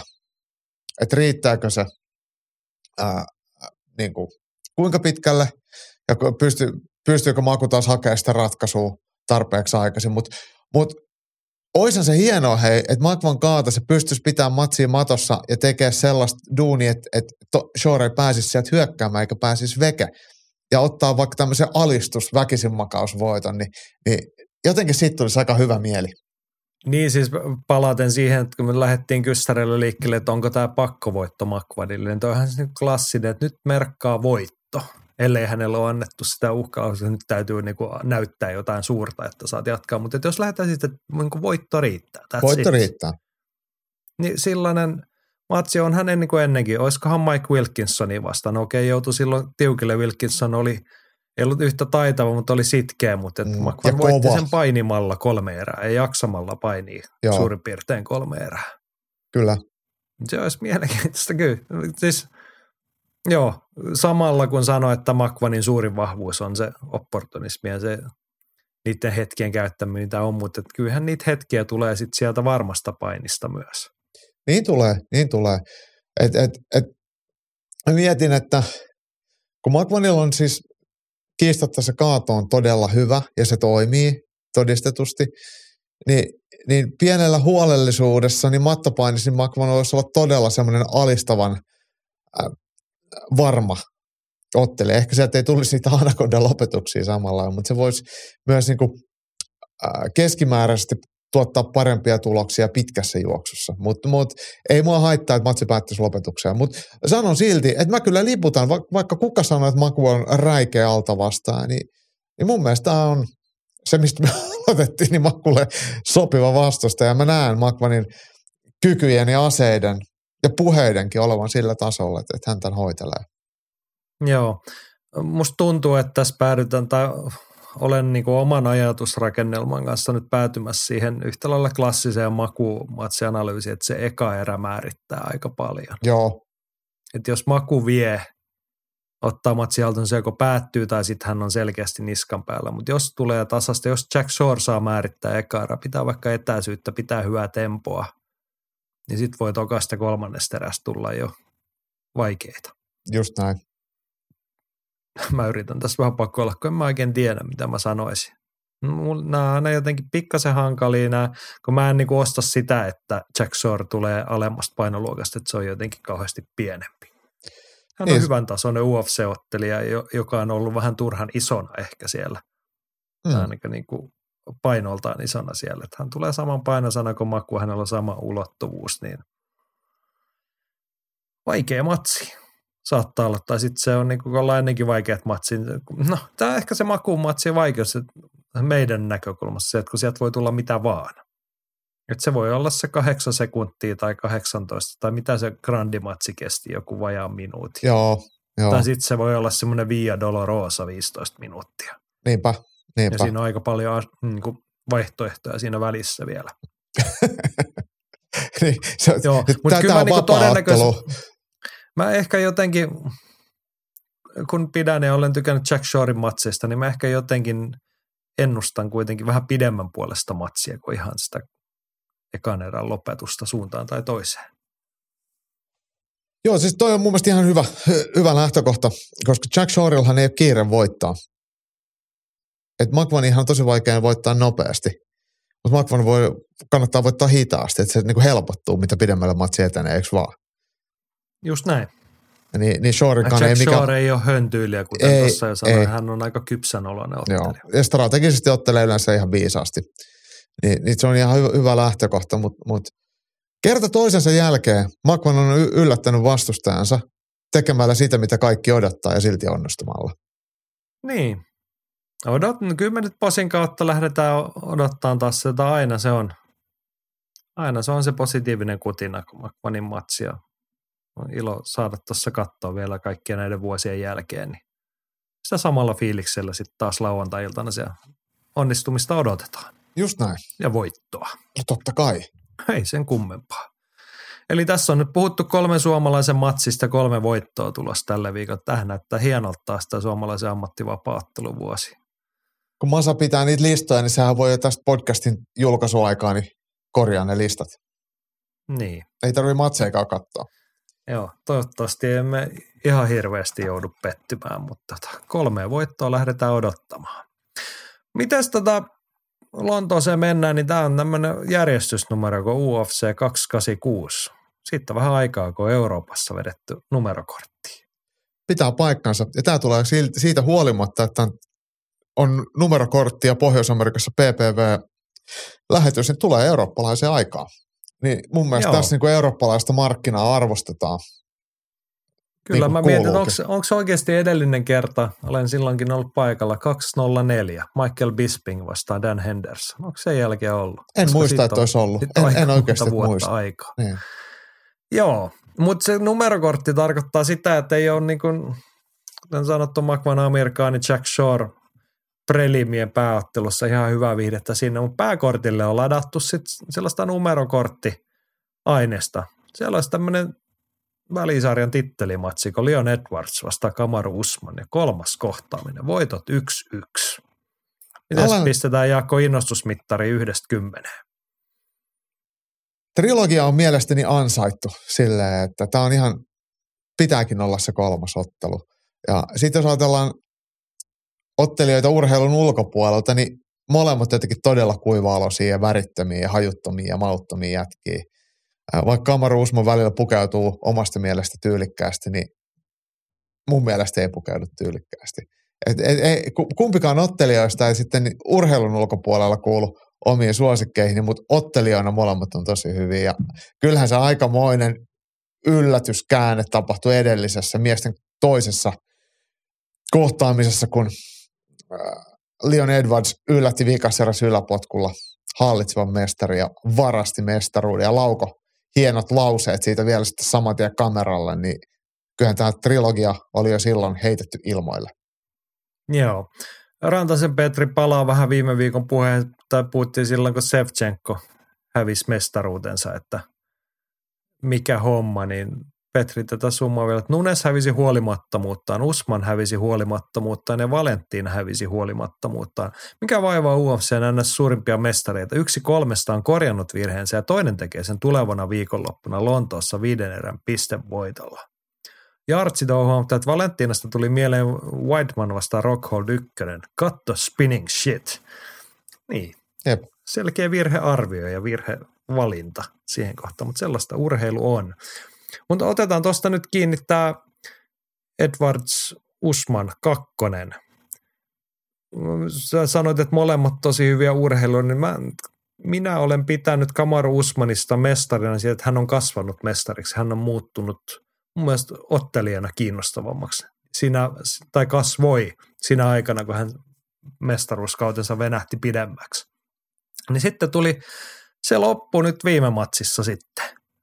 Oliko Joo. se huolimattomuutta? Siis jos se matsi olisi kestänyt minuutin pidempään, niin olisi soitettu torvee ja Kamaru Usman olisi ollut suhteellisen selvin numeroin mestari mm-hmm. siis tuomareiden papereissa. No nyt kävi niin, että tuli lapikasta suuhun ja valot sammuja. Leon Edwards mestari. Joo. Tässä varmaan niin. ottelussa... Oliko se huolimattomuutta? No on se tietenkin huolimattomuutta, jos toinen potku se on kupoli ja sä et pidä kättä siinä välissä, niin silleen voi sanoa, että se on huolimattomuutta. Ja varsinkin kun se potku tuli vähän niin kuin pitkältä etäisyydeltä, toki pienellä hämäyksellä, mutta ei, ei silleen, että, että se olisi tullut mitenkään super, super yllättäen. Äh, olin sanomassa, että, että varmaan iso syy siihen onnistumiseen, potkun osumiseen, eli Leon Edwardsin onnistumiseen ja Kamaru Usmanin epäonnistumiseen, niin on inhimillinen ja tunnetasolla. Eli kun tässä otellaan, miehet otteli sitä ottelua tai toista ottelua elokuussa, niin Leon Edwards oli täysin ää, apaattinen ensimmäisen erän jälkeen. Hän voitti ekan erän, mutta sitten kun Kamaru Usman sai oma junansa kulkemaan, niin hän helposti vei kolme seuraavaa erää. Ja Leon Edwards näytti lyödylle miehelle omilta niin käytökseltään ja ilmeeltään ja eleeltään. Ja tähän tarkoittaa sitä, että harvoin ihminen, joka, tai urheilija, joka näyttää jo ihan lyödylle, niin pystyy kaivamaan jotain yllätystekniikkaa, taktiikkaa, kunnarilyöntiä. Niin varmaan tämä johti siihen Usmanin turvallisuuden tunteeseen, että, että, että hän on nyt huonon ensimmäisen erän jälkeen ottanut 3,9 erää helppoa voittoa ja toi toinen kattoo kohti lattia ja se on väsynyt ja se ei oikein onnistunut missään ja mä oon onnistunut kaikesta. Tää alkaa olla taputeltu ja plaps, potkuleukaan. Niin. Ja, ja mä sanon tämän kertaalleen, että on sanonut tämän miljoona kertaa ja mä tuun sanoa tämän varmasti useita kertaa, että sulla on vapaattelussa koko, koko otteluaika voittaa. On se kolme erää tai viisi erää tai mikä se on. Sulla on koko ottelu aikaa voittaa, mutta silmäräpäys liittää häviämiseen niin ne, niin kuin ne mittasuhteet on epäreilun tuntuset. Että sä nukahdat hetkeksi, se matsi on ohi. Ja sillä ei mitään väliä, että sä oot voittanut 99 prosenttia siitä. Me mennään katsoa tilastoja, niin tilastot on räikeästi Kamar Usmanin puolella. Hän on ollut kaikessa parempi, kaikessa edellä koko ottelun, mutta silti hän ei ole enää mestari, vaan mestari on Leon Edwards. Mm, Joo, mä mien, mutta toihan on, taas me palataan siihen, että toi on just se, miksi mekin vapaattelusta niin kovasti tykkäämme. Se on se lajin hienoa. Se kyllähän ton jokainen vähintäänkin huipputason kilpailija sitten tietää, mikä se lajin luonne on. Kyllä. Niin. Vai? No siis toi on se luonne. Se on se, niin, niin on, se on, me ollaan Niin. siitä samaa mieltä, mutta kai tämän nyt kaikki urheilijatkin tietää, että No ei kai, se no, sillä niin- tavalla yllätyksenä pitäisi tulla tuohon. Mut niin, mutta mä sanon, että se on kun inhimillistä, kun, mietin, sä, kun sä näet, On- että toinen on lyöty ihminen, se on alistunut, se on hävinnyt mielessään, niin mä oon voittanut mielessään, niin mä en ole enää täysillä siinä mukana. Ja se, se, on Juu, niinku juu. inhimillistä, näin käy. Joo, ei, siis mä vaan jäin miettimään sitä, kun sanoit, että se on jotenkin kohtuutonta. Että Niin, ei- miten- ei se kohtuutonta, hävisi ne- mutta toisaalta e- elämähän on kohtuutonta toisinaan, niin eikö se sitten ihan hyvin sovi urheiluunkin? Joo, joo, kyllä, kyllä. Mm. Hmm. Joo, mutta hei, mennään matsin, tai tätä tulevaa matsia kohti enemmän. Niila Lappi tuossa muun muassa pohti, pystyykö Leon Edwards uusimaan vai viekö Usman. Ja sitten on täsmällisempi kysymys. Henkka pohti, että tarviiko Usmanin muuttaa tekemisessä mitään. Viimeksi hallitsi kaikkia eriä oikeastaan ennen kuin Edwardsin yläpotku osui. Ennustan, että Usman häviää uudestaan. Niin Henkka on vähän hassusti. Hän kysyi, että tarviiko Usmanin muuttaa mitään voittaakseen, mutta sitten hän ennustaa, että Usman häviää. Tota, Niin. Otetaan ihan niinku, tavallaan niin kuin nähdyn perusteella, mitä me voidaan ennustaa. Se, miten viime matsi meni ja sitten Usmanilla sitten ekasta kohtaisvuotta, mitä hän ottaa sitä, voittaako hän sillä samalla. Viimeksi hän oli menossa voittoon ja sitten tuli se kohtuuton tai huolimaton hetki ja hän hävisi. Mutta riittääkö se tällä kertaa? No kyllä se numeroiden valossa se pitäisi riittää. Että jos me, meillä on nyt kaksi ottelua oteltuna, mistä, molemmista Usman on, on ihan numeroiden valossa ja tilastojen valossa hallinnut ja voittanut eh, valtaosan matseista. Ja Leon Edwardsilla on yksi onnistunut yläpotku, niin kuin karkeasti kulminoitunut siihen. Niin mitään ihan älytöntä muutosta Kamaru Usmanin ei tarvitse tehdä, jos Leon Edwards ottelee samalla lailla mehän ei tiedetä, että minkälaisen muutoksen Leon Edwards tekee ja minkälainen muutos siellä on tapahtunut psykologisesti, koska hän oli oikeasti täysin lyöty edellisessä ottelussa, mu- mutta pystyi silti ottamaan sieltä sen voittavan tekniikan. Leon Edwardsin esiintyminen edellisessä ottelussa oli tosi kaksijakoinen. Hieno ensimmäinen erä. Hän vei Kamaru Usmanin mattoon ja hallitsi ja voitti sen yhden ottelun ensimmäisen erän, jonka jälkeen täys romahdus, kun Usman pääsi mukaan. Ja sit, siitä huolimatta hän teki sen onnistumisen. Mitä niin, se on tehnyt, on se, mitä se on tehnyt niin. hänen niin kuin psykologiselle suorituskyvylleen? Että miten puhkeeko hän nyt sitten todellisuudessa kukkaan? Tässä on se kamppailuurheilun hienous, kun sä et vaan voi mennä tekemään omaa suoritusta sinne, vaan se toinen urheilija vaikuttaa aina ihan huomattavissa määrin siihen lopputulemaan. Tai se, että millaisia valintoja, millaista suoritustasoa se esittää, se toinen sieltä. Niin, niin, se on se, myös se ennakoinnin hankaluus. Mutta tässä tullaan nyt siihen meidän isoon kysymykseen, jos tässä jotain yritetään sanoa tästä matsista niin kuin arviota, niin nähdäänkö samaa vai jotain ihan muuta? Ja sitten kumman kannattaa tehdä samaa, kumman pitää, kumman kannattaisi muuttaa jotain. Leon Edwardsin pitäisi otella samalla kun hän otteli sen ensimmäisen erän tässä ottelussa numero kaksi. Eli Mut lähti varmaan viemään. ajatteli ottelevansa silloin tokan eräänkin samalla tavalla. että Tähän menee hyvin, mä hoidan. Niin, Sitten se ei mennytkään enää niin. hyvin. Sitten Kamaru Usman tulikin mukaan otteluun. Niin, mutta just näin, että kannattaako nyt lähteä sitä, että riittääkö se, mitä sä yritit silloin tehdä, vai onko toi toinen vaan niin kuin paremmin valmistautunut nyt? Et... Niin, Niin. sano vaan. Samaa mieti- vai jotain muuta ja kumman pitää tai kannattaa muuttaa jotain. Kamaru Vai Usmanin, molempia? Kamaru Usmanin ehkä pitää varautua siihen, että Leon Edwards tulee henkisesti vahvempana. Että se ei tule niin helppoa hallita niitä eriä, mitä se on tullut edellisissä erissä olemaan.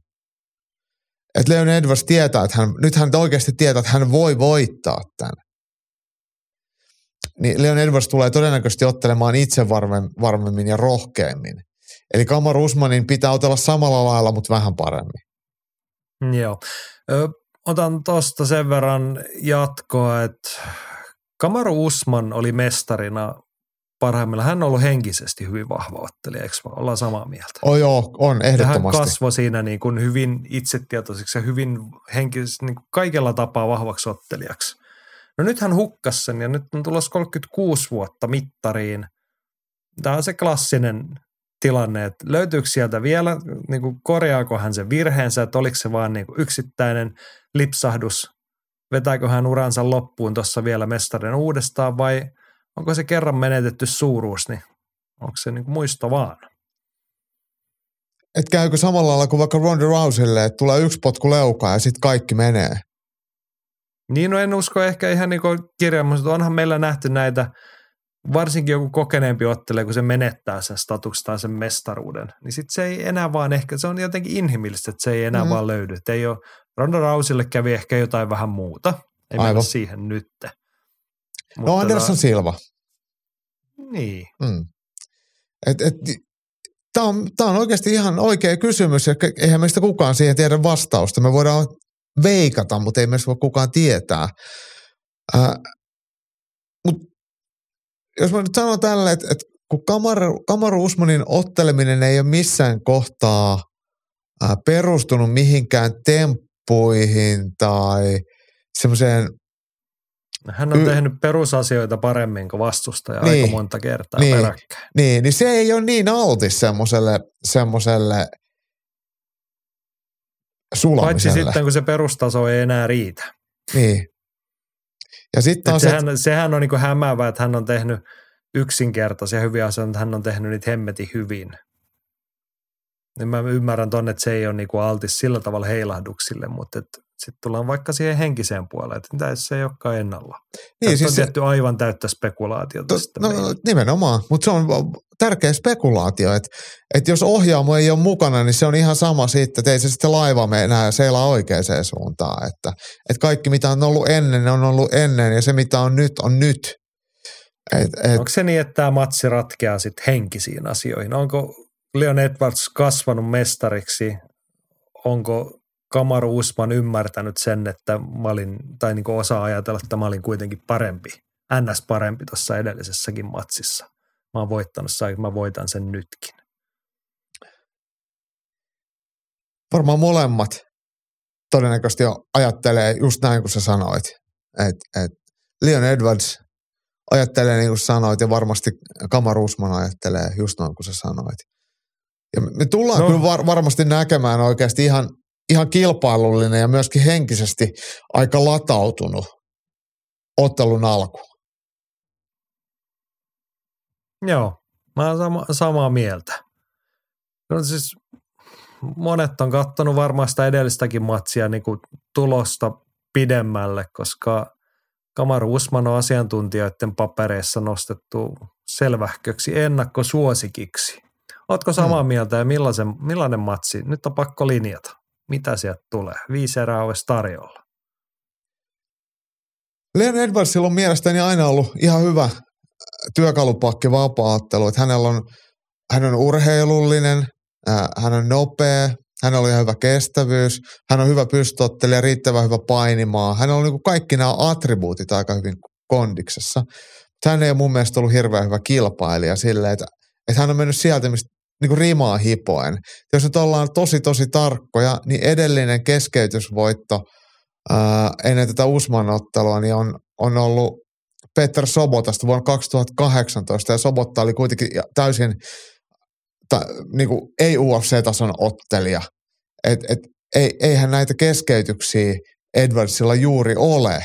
Että hän on rimaa hipoen voittanut pisteellä matseja niin, niin jos me katsotaan isompaa kuvaa, niin hän ei pystynyt näitä omia aseitaan käyttämään lähellekään niin hyvin kuin olisi pitänyt.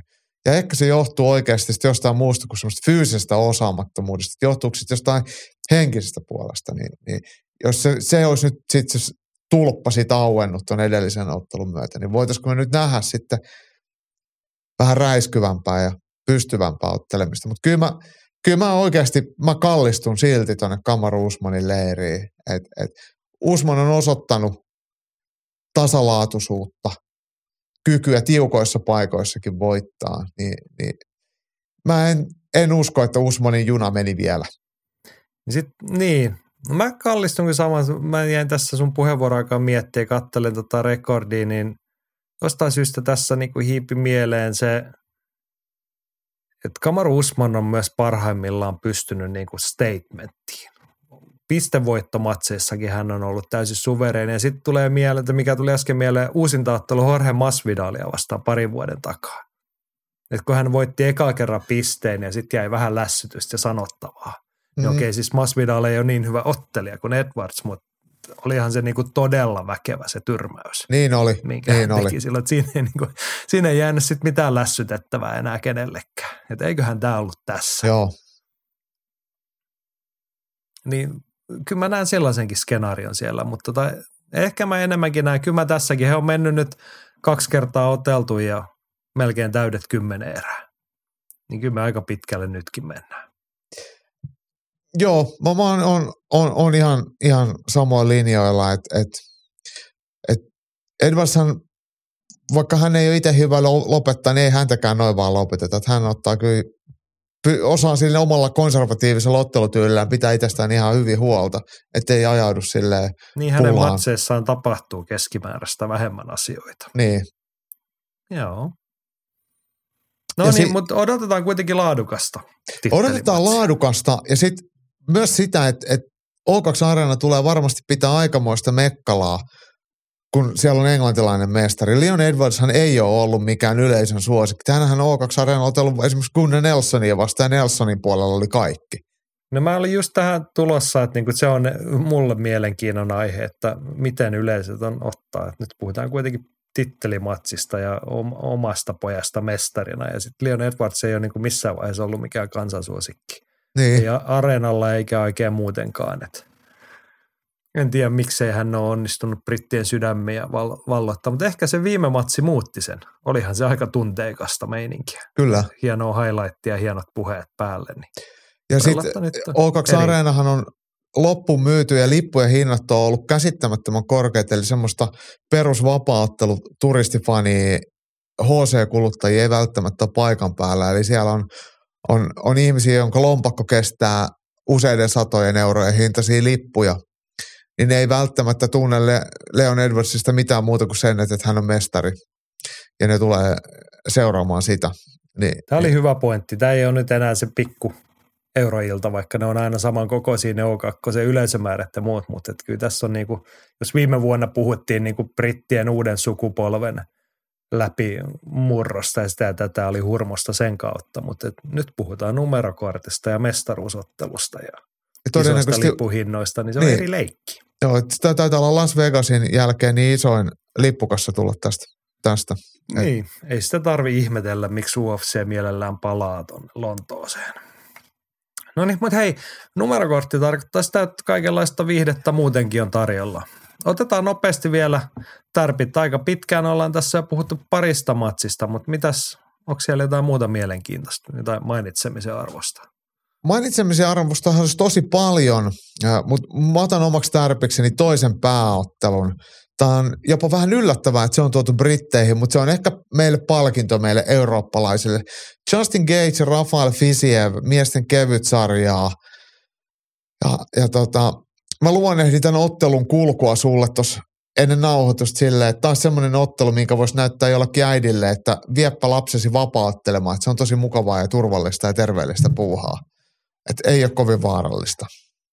Niin, niin tämä on just sit sellaista. sille Cage Fitzien matsin. Joo. Mä veikkaan kanssa, että tässä haetaan vähän, katsotaan, että kumpi saa etujalkaa ulkopuolelle ja kummalla on tarkempi jabi ja silleen. Ja sitten jos tulee kaato, niin semmoista pientä positiopainia saattaa olla. Joo. Et, et, Mutta oliko tämä Justin Gates oli se jätkä, mistä puhuttiin ennen Habib-matsia, että se on oikeasti tosi hyvä painimaan. joo, se on se sama jätkä. Sama jätkä. Nyt, Se- mä veikkaan, että se painii nyt. Se ottaa kolme erän pistevoito. Mutta se oikeasti sillä varmaan lähteekin painimaan. Ja, ja, mutta tämä on varmasti tapahtumarikas matsi. Että jos puhutaan nyt pääottelussa, otellaan todennäköisesti vähän strategisesti ja sille koko vapaattelun kirjoa hyödyntää ja semmoista kypsää ottelemista ja virheetöntä ottelemista, niin, niin tämä co-main event Gage Fisiev, niin, niin tässä ää, puolustuksena on ainoastaan hyökkäys. Joo.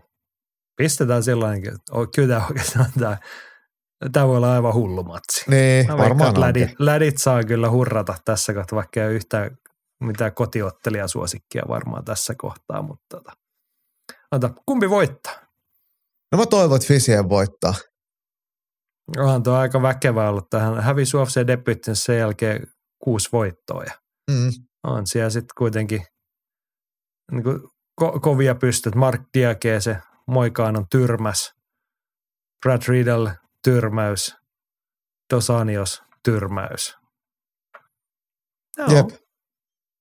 Ja Justin Gates nyt on Justin Gates, että jotain hassua siellä tapahtuu sitten kuitenkin. No, mitä, jos saat nyt valita, mehän ei kumpikaan tykätä niin sit pölöilystä. Mutta kun tässä nyt kerran on sauma päästä Justin Gatesin matsiin, tai haluatko sä nyt sen, se uuden seestyneen Justin Gatesin, vai olisiko siisti, jos sieltä tulisi se äijä, ketä tuli UFC sille ja pistää propellit pyörimään? Sellainen se tulee, kun Fisien jotenkin antaa sen mahdollisuuden, että et, et, sitten tullaan puhe sammalta sinne pressitilaisuuteen, mutta, mutta, mutta, mutta niin kuin mie, mie, ehkä se on kerran elämässä näh- nähtävä sekin ja toivo, toivotaan, että se tulee nyt. Joo. Kyllä me tästä lähdetään. Niin kyllä mä oon ehkä pikkasen Fitzievi junaskan. Mulla on aivan saman kumpi voittaa, mutta ehkä se olisi sympaattisempaa, jos hän voittaa. Ja pakkohan tältä ottelukortilta nostaa tonne. Tämä on ilmeisesti laitettu niinku yleisön vetämiseksi tonne heti alkupäähän. Täällä on siis Joan Wood, Calderwood Wood, ottelee Luona Karoliina. Tämähän on illan tärkeimpiä matseja.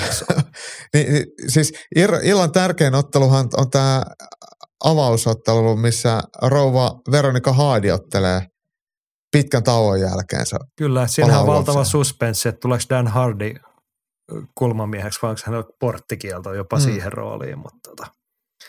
No joo, mutta ei vakavissaan siis itse symppaan Joan Woodia edelleen, mutta ei se ehkä tässä sillassakaan. Toisaalta mielenkiintoista on tähän vastaan. Luona Karoliinahan otteli edellisen matsinsa vuosi sitten Lontoossa ja Molly McCann pisti kiertokyynärpäällä valot pois. Et mielenkiintoista, että hän tulee nyt jatkamaan uransa sinne kyllä. ja mitä, onko niinku, ovatko arvet parantuneet.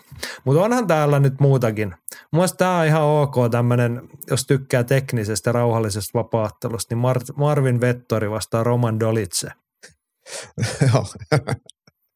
Siinä on tommosia niinku tasaisia, sympaattisia ukkoja, jotka ei karju eikä mölise ja sitten ne vaan pumppaa jabia ja liikkuu nätisti ja Marvin Vettori, se on silmiä hivelevää, se varsinkin se sivuttaisi ja taaksepäin liike. Niin ja sitten tämä älyllinen yliopistomiehen puhe. Joo, mutta siis Roman Dolitsehan on ollut tosi väkevä. On, on. Siis On, on. Vettorissa on semmoinen oma luolemies karismansa, mutta Dolitse on oikeasti ollut todella hyvä viime matseissa. Niin on. Ei ole mitään nuoria lupauksia, mutta Dolitsellakin tolle, no en tiedä onko se enää vaivihkaa, mutta 6-1 listalla hänkiä. Viimeksi Jack Hermanssonista keskeytysvoitto, sitä ennen Phil Hossissa Carl Dau- Daugasista. Kolme, kolme lopetusvoittoa tuohon. Itse asiassa viime vuonna kaikki kolme. Jep. Se on ihan hyvä tahti. Joo. Tuli sellainen kysymys mieleen, joka, mulla on tämä ottelulista tässä auki, että et, et, kiinnititkö huomioon, että et täällä on neljä Cage Warriors-mestariikin kortilla. Tai siis entistä Cage Warriors-mestaria. No olin tässä, kun mun on tämä tärppilista, niin mulla on tässä kolme mainittuna, mutta sä voit sitten sanoa se yhden, mutta et ihan vaan, kyllähän tässä niinku kotiyleisölle tarjotaan herkkua. Muhammed Mokaev on jo viime vuonna antanut noita näyttejä, nuori huippulupaus. Sitten me ollaan monesti puhuttu Christian Leroy Duncanista, joka oli todella väkevä Cage Warriors-mestarina. Luopui vyöstään ja teki loppuvuodessa sopimuksia. Nyt on, eikö tämä Jake Hadlin debyytti myös, vai onko hän Ei, hän, hän ehti, ehti ottelemaan jo. Eikö niin hän Joo. hävisi sen, oliko se niin? Se, ei, ei kun siis se on ottanut tuota kaksi kertaa. Se contenderista tuli, sitten se otti Alan Naskia mentoa vastaan, hävisi sen ja voitti Carlos Candelarion tuossa marraskuussa. No Triangle. kappasko on nyt Joo. tolle jäänyt tota pimeätä. Mutta Jake Hadley, hän esiintyi vakuuttavasti myös Cage Warriors, jättänyt hyvän muistijäljen. Ottaa nyt tota Malcolm Gordonia vastaan, Christian Leroy Duncanil, Dusko Totorovic ja Muhammed Mokaev Jaffel Vilho vastaan ja, ja voittaa kaikki. Kuka se neljäs sitten? Uh, siis ei, ei Mokaev ole Cage Warriors-mestari. Cage Eiku niin, Warriors-mestareita on Jack Shore, Christian Leroy Duncan, Jake Hadley ja Chai Herbert. Niin, Chai Herbert. Joo, totta. Hänkin vielä. Mm. Joo, no se matsi ei kyllä Ludovic Kleinia vasta ihan hirveästi sytytä, mutta onhan täällä kaiken sytykettä muuten. Mutta Moka ei vielä Leroy Duncan, niin ne on, ne on kovia otatuksia kyllä. Joo, ja hei, Ja on, niin. mä olin vaan. sanomassa tuosta vielä, että kyllähän Gunnar Nelson tuolla kolmanneksi näin. viimeisessä ottelussa, niin, niin meidän Islannin vahvistus, niin pakko symppaa. Joo, ehdit maailmaa, että nimenomaan niin kuin sympatian kannalta, että onhan se siistiä, että kunnia on edelleen maisemissa ja muuta, mutta mä vaan paha pelkää, että Brian Barbarena lyö häneltä naaman lyttyy. Oli semmoinen, tai sitten siitä tulee paininäytö. Olisi se siistiä nähdä kunnin painiklinikka vielä kerran. Niin on, niin on. Joo, hei, lauantai-iltana. Me ollaan Lontoossa, sieltä tulee koko viikon keskiviikko aamuna tai vähän ne puolta päivää vissiin. Miten se oli? Ei, kun Ei se päiviltä. alkaa, se alkaa aikaisemmin, siis olisiko se alkanut kympiltä Englanti, Englannin aikaa Eli muistaakseni? kymmeneltä, eikö 12 Suomen aikaa siis. Puolilta päiviltä keskiviikkona Okei. pressi. Vai oliko se jo Siellä on-? No mä, ei ihan sama. No, pysykää taajuudella. Tehdään liveä sieltä. Tehdään varmaan muutakin matskua useampana päivänä. Ja sitten lauantai-iltana Suomen aikaa kello 19 alkaa Fight Passilla. No Early Premier, täällähän tämmöinen mukavat 15 ottelua. En tiedä paljonko tarvii evästä ottaa mukaan, että jaksaa istua koko illan. Ja sitten kello 21 pääkortti pitkän kaavan mukaan. Ja siellä on siis pääotteluna miesten välisarjan mestaruus, Leon Edwards, Kamaru Usman. Ja ennen kuin joku nyt ehtii tuhanteen kertaan kysyä, että no mihin aikaan se makva, niin kyllähän te kysytte sitä totta kai, mutta nyt kun kuuntelet tätä, niin tiedät, että kun pääkortti alkaa kello 21.00 Siis tää on, aikaa, on esiottelut alkaa 21.00. niin, aa, siis Viaplayn lähetys. Viaplayn alkaa. lähetys alkaa 21.00. No nythän meni vaikeaksi. Joo. Mihin aikaan se makvan sit ottelee 11 pintaa? Niin, varmaan jotain sellaista, joo. Joo. No, no nyt niin, Fight Pass kysy- prelit, tuolla on sovitaan 15 niin, matsia, kahdet eri prelit. Fight Passilla on prelit, No sitten niin. alkaa Viaplaylla alkaa prelit, nämä niin normiprelit ja sitten pääkortti siihen perään. Ja Just maku näin. on Viaplay prelien vikana. Joo. Mä sähläsin, mutta varmaan siinä 11 pintaa. Saatte kysyä sitten loppuviikosta. Me tiedetään, kun nähdään tarkemmin ihan loppu, lopullinen ottelujärjestys ja ottelumäärä, niin sitten me kerrotaan, mihin aikaa se on puolen tunnin tarkkuudella. Mutta siis Viaplaylta lauantaina kello 21, ja siinä on, Maku on siinä lähetyksessä mukana. Ei ihan heti alkuun, vaan viimeisenä prelimatsina. Ja perjantaina Cage Warriors, tänään Fight Passilla, eikö se nyt näin ollut? Kyllä. Joo, prelimit alkaa kello 20, saattaa näkyä muuten jossain tuubissa tai muuta. Pääkortti kello 22 Suomen aikaa ja siellä Suomen Omran Shaban ottelemassa siis perjantaina. Ja torstai-aamuna se oli kello 03, alkaa Invicta FC 52 Minna Crusander siellä loppupäässä ottelemassa Shayna Bannonia vastaan. Se näkyy Viaplaylla. Tämä on aika huikea kamppailuviikko tarjolla. Ylilyönti podcast. Kamppailu kansan radio. Vielä otamme loppuun kamppailukansan radiota. Ei ole suurta tulvaa ja tekniikkakornerikin tuli tuolla alkuun. Kysytty mun pari painavaa aihetta. Samulilla on muuten erittäin olennainen kysymys, joka olisi voitu käsitellä äsken, mutta koska tähän liittyy laajempi asia, niin käsittelemme sen nyt. Kuka on Makvanin kulmassa, kun Tino Ojala on painin U23 EM-kisoissa? Onko Suomella mitalisauma? No otetaan ensin tuo kulmamies-asia.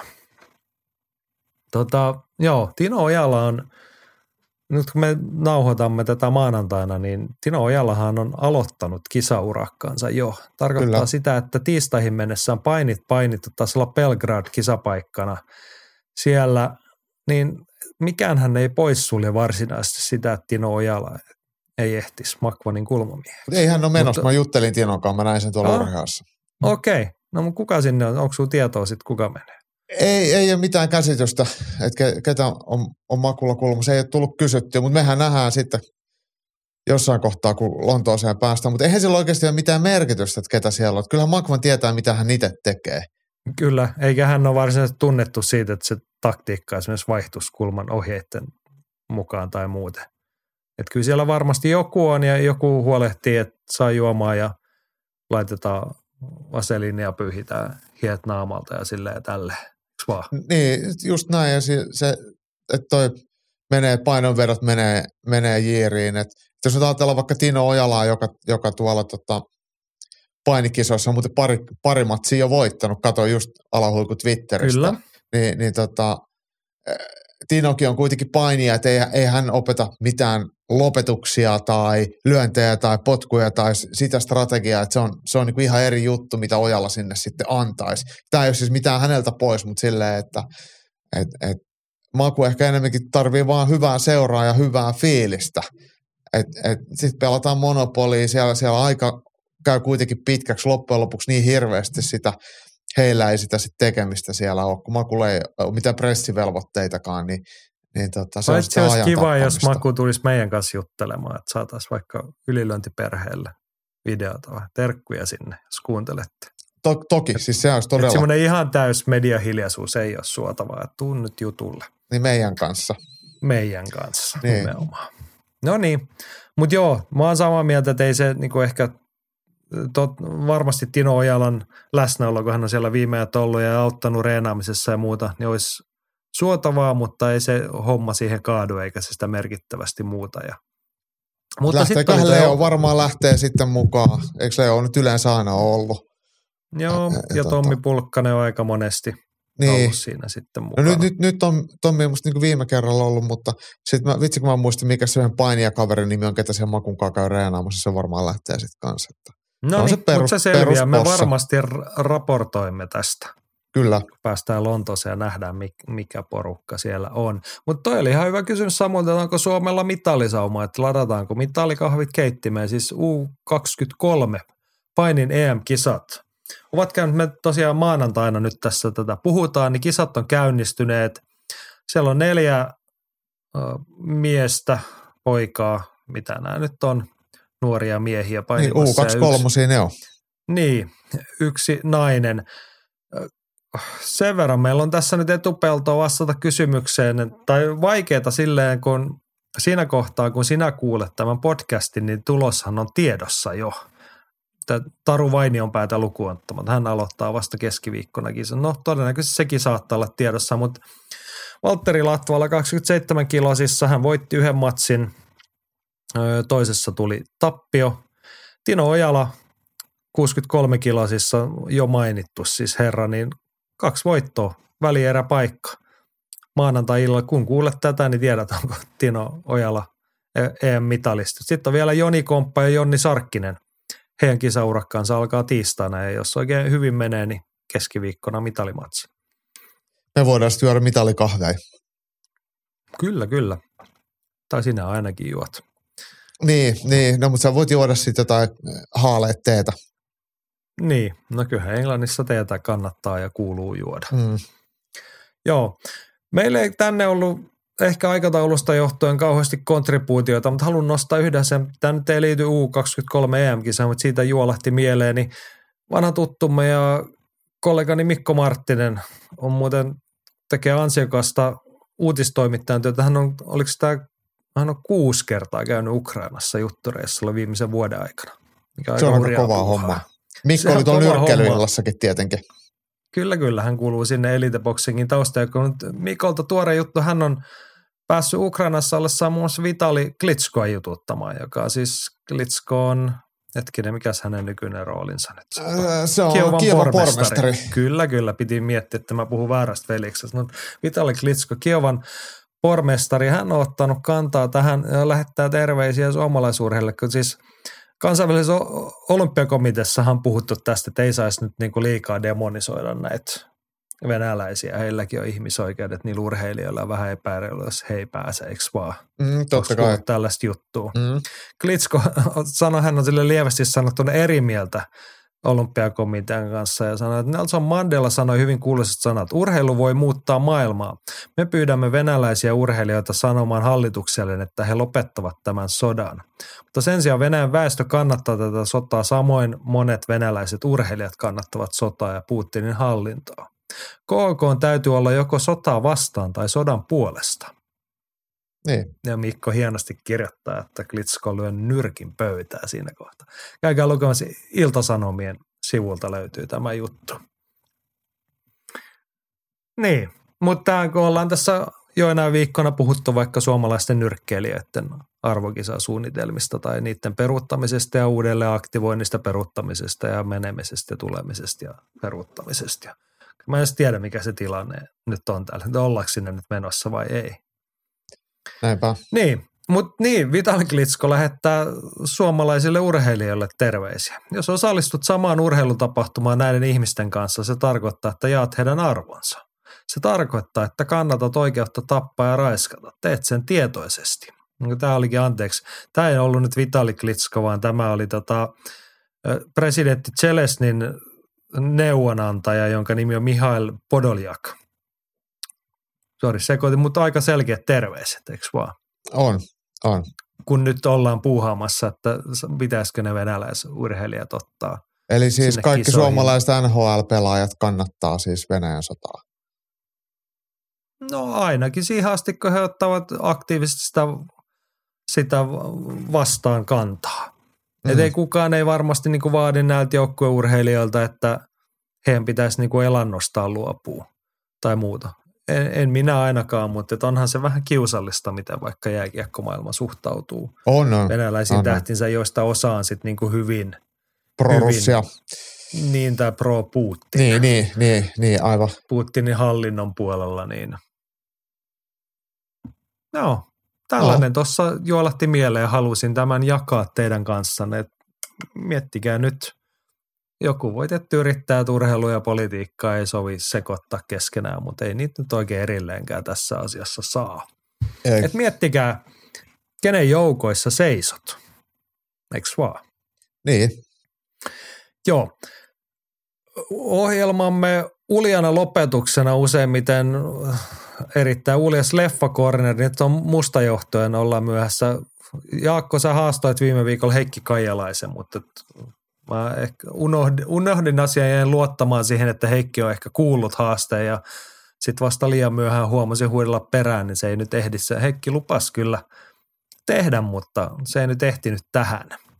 niin kun me ollaan meidän- ajoissa liikkeellä myös meidän nauhoituksen kanssa. Niin, että siihen normaali tiistaihin olisi ehkä varmaan ehtinyt. Mutta tota noin, on meillä t- Leffakorneriin kyllä puhuttavaa. Juuso Valtteri huuteli Twitterissä, että totta kai podissa käydään vähän läpi vasta julkaistua Pohjoisen tähtisarjaa. Sarjan nyrkkelykohtauksia varsinkin viimeisen jakson viimeistä kohtausta. Näin.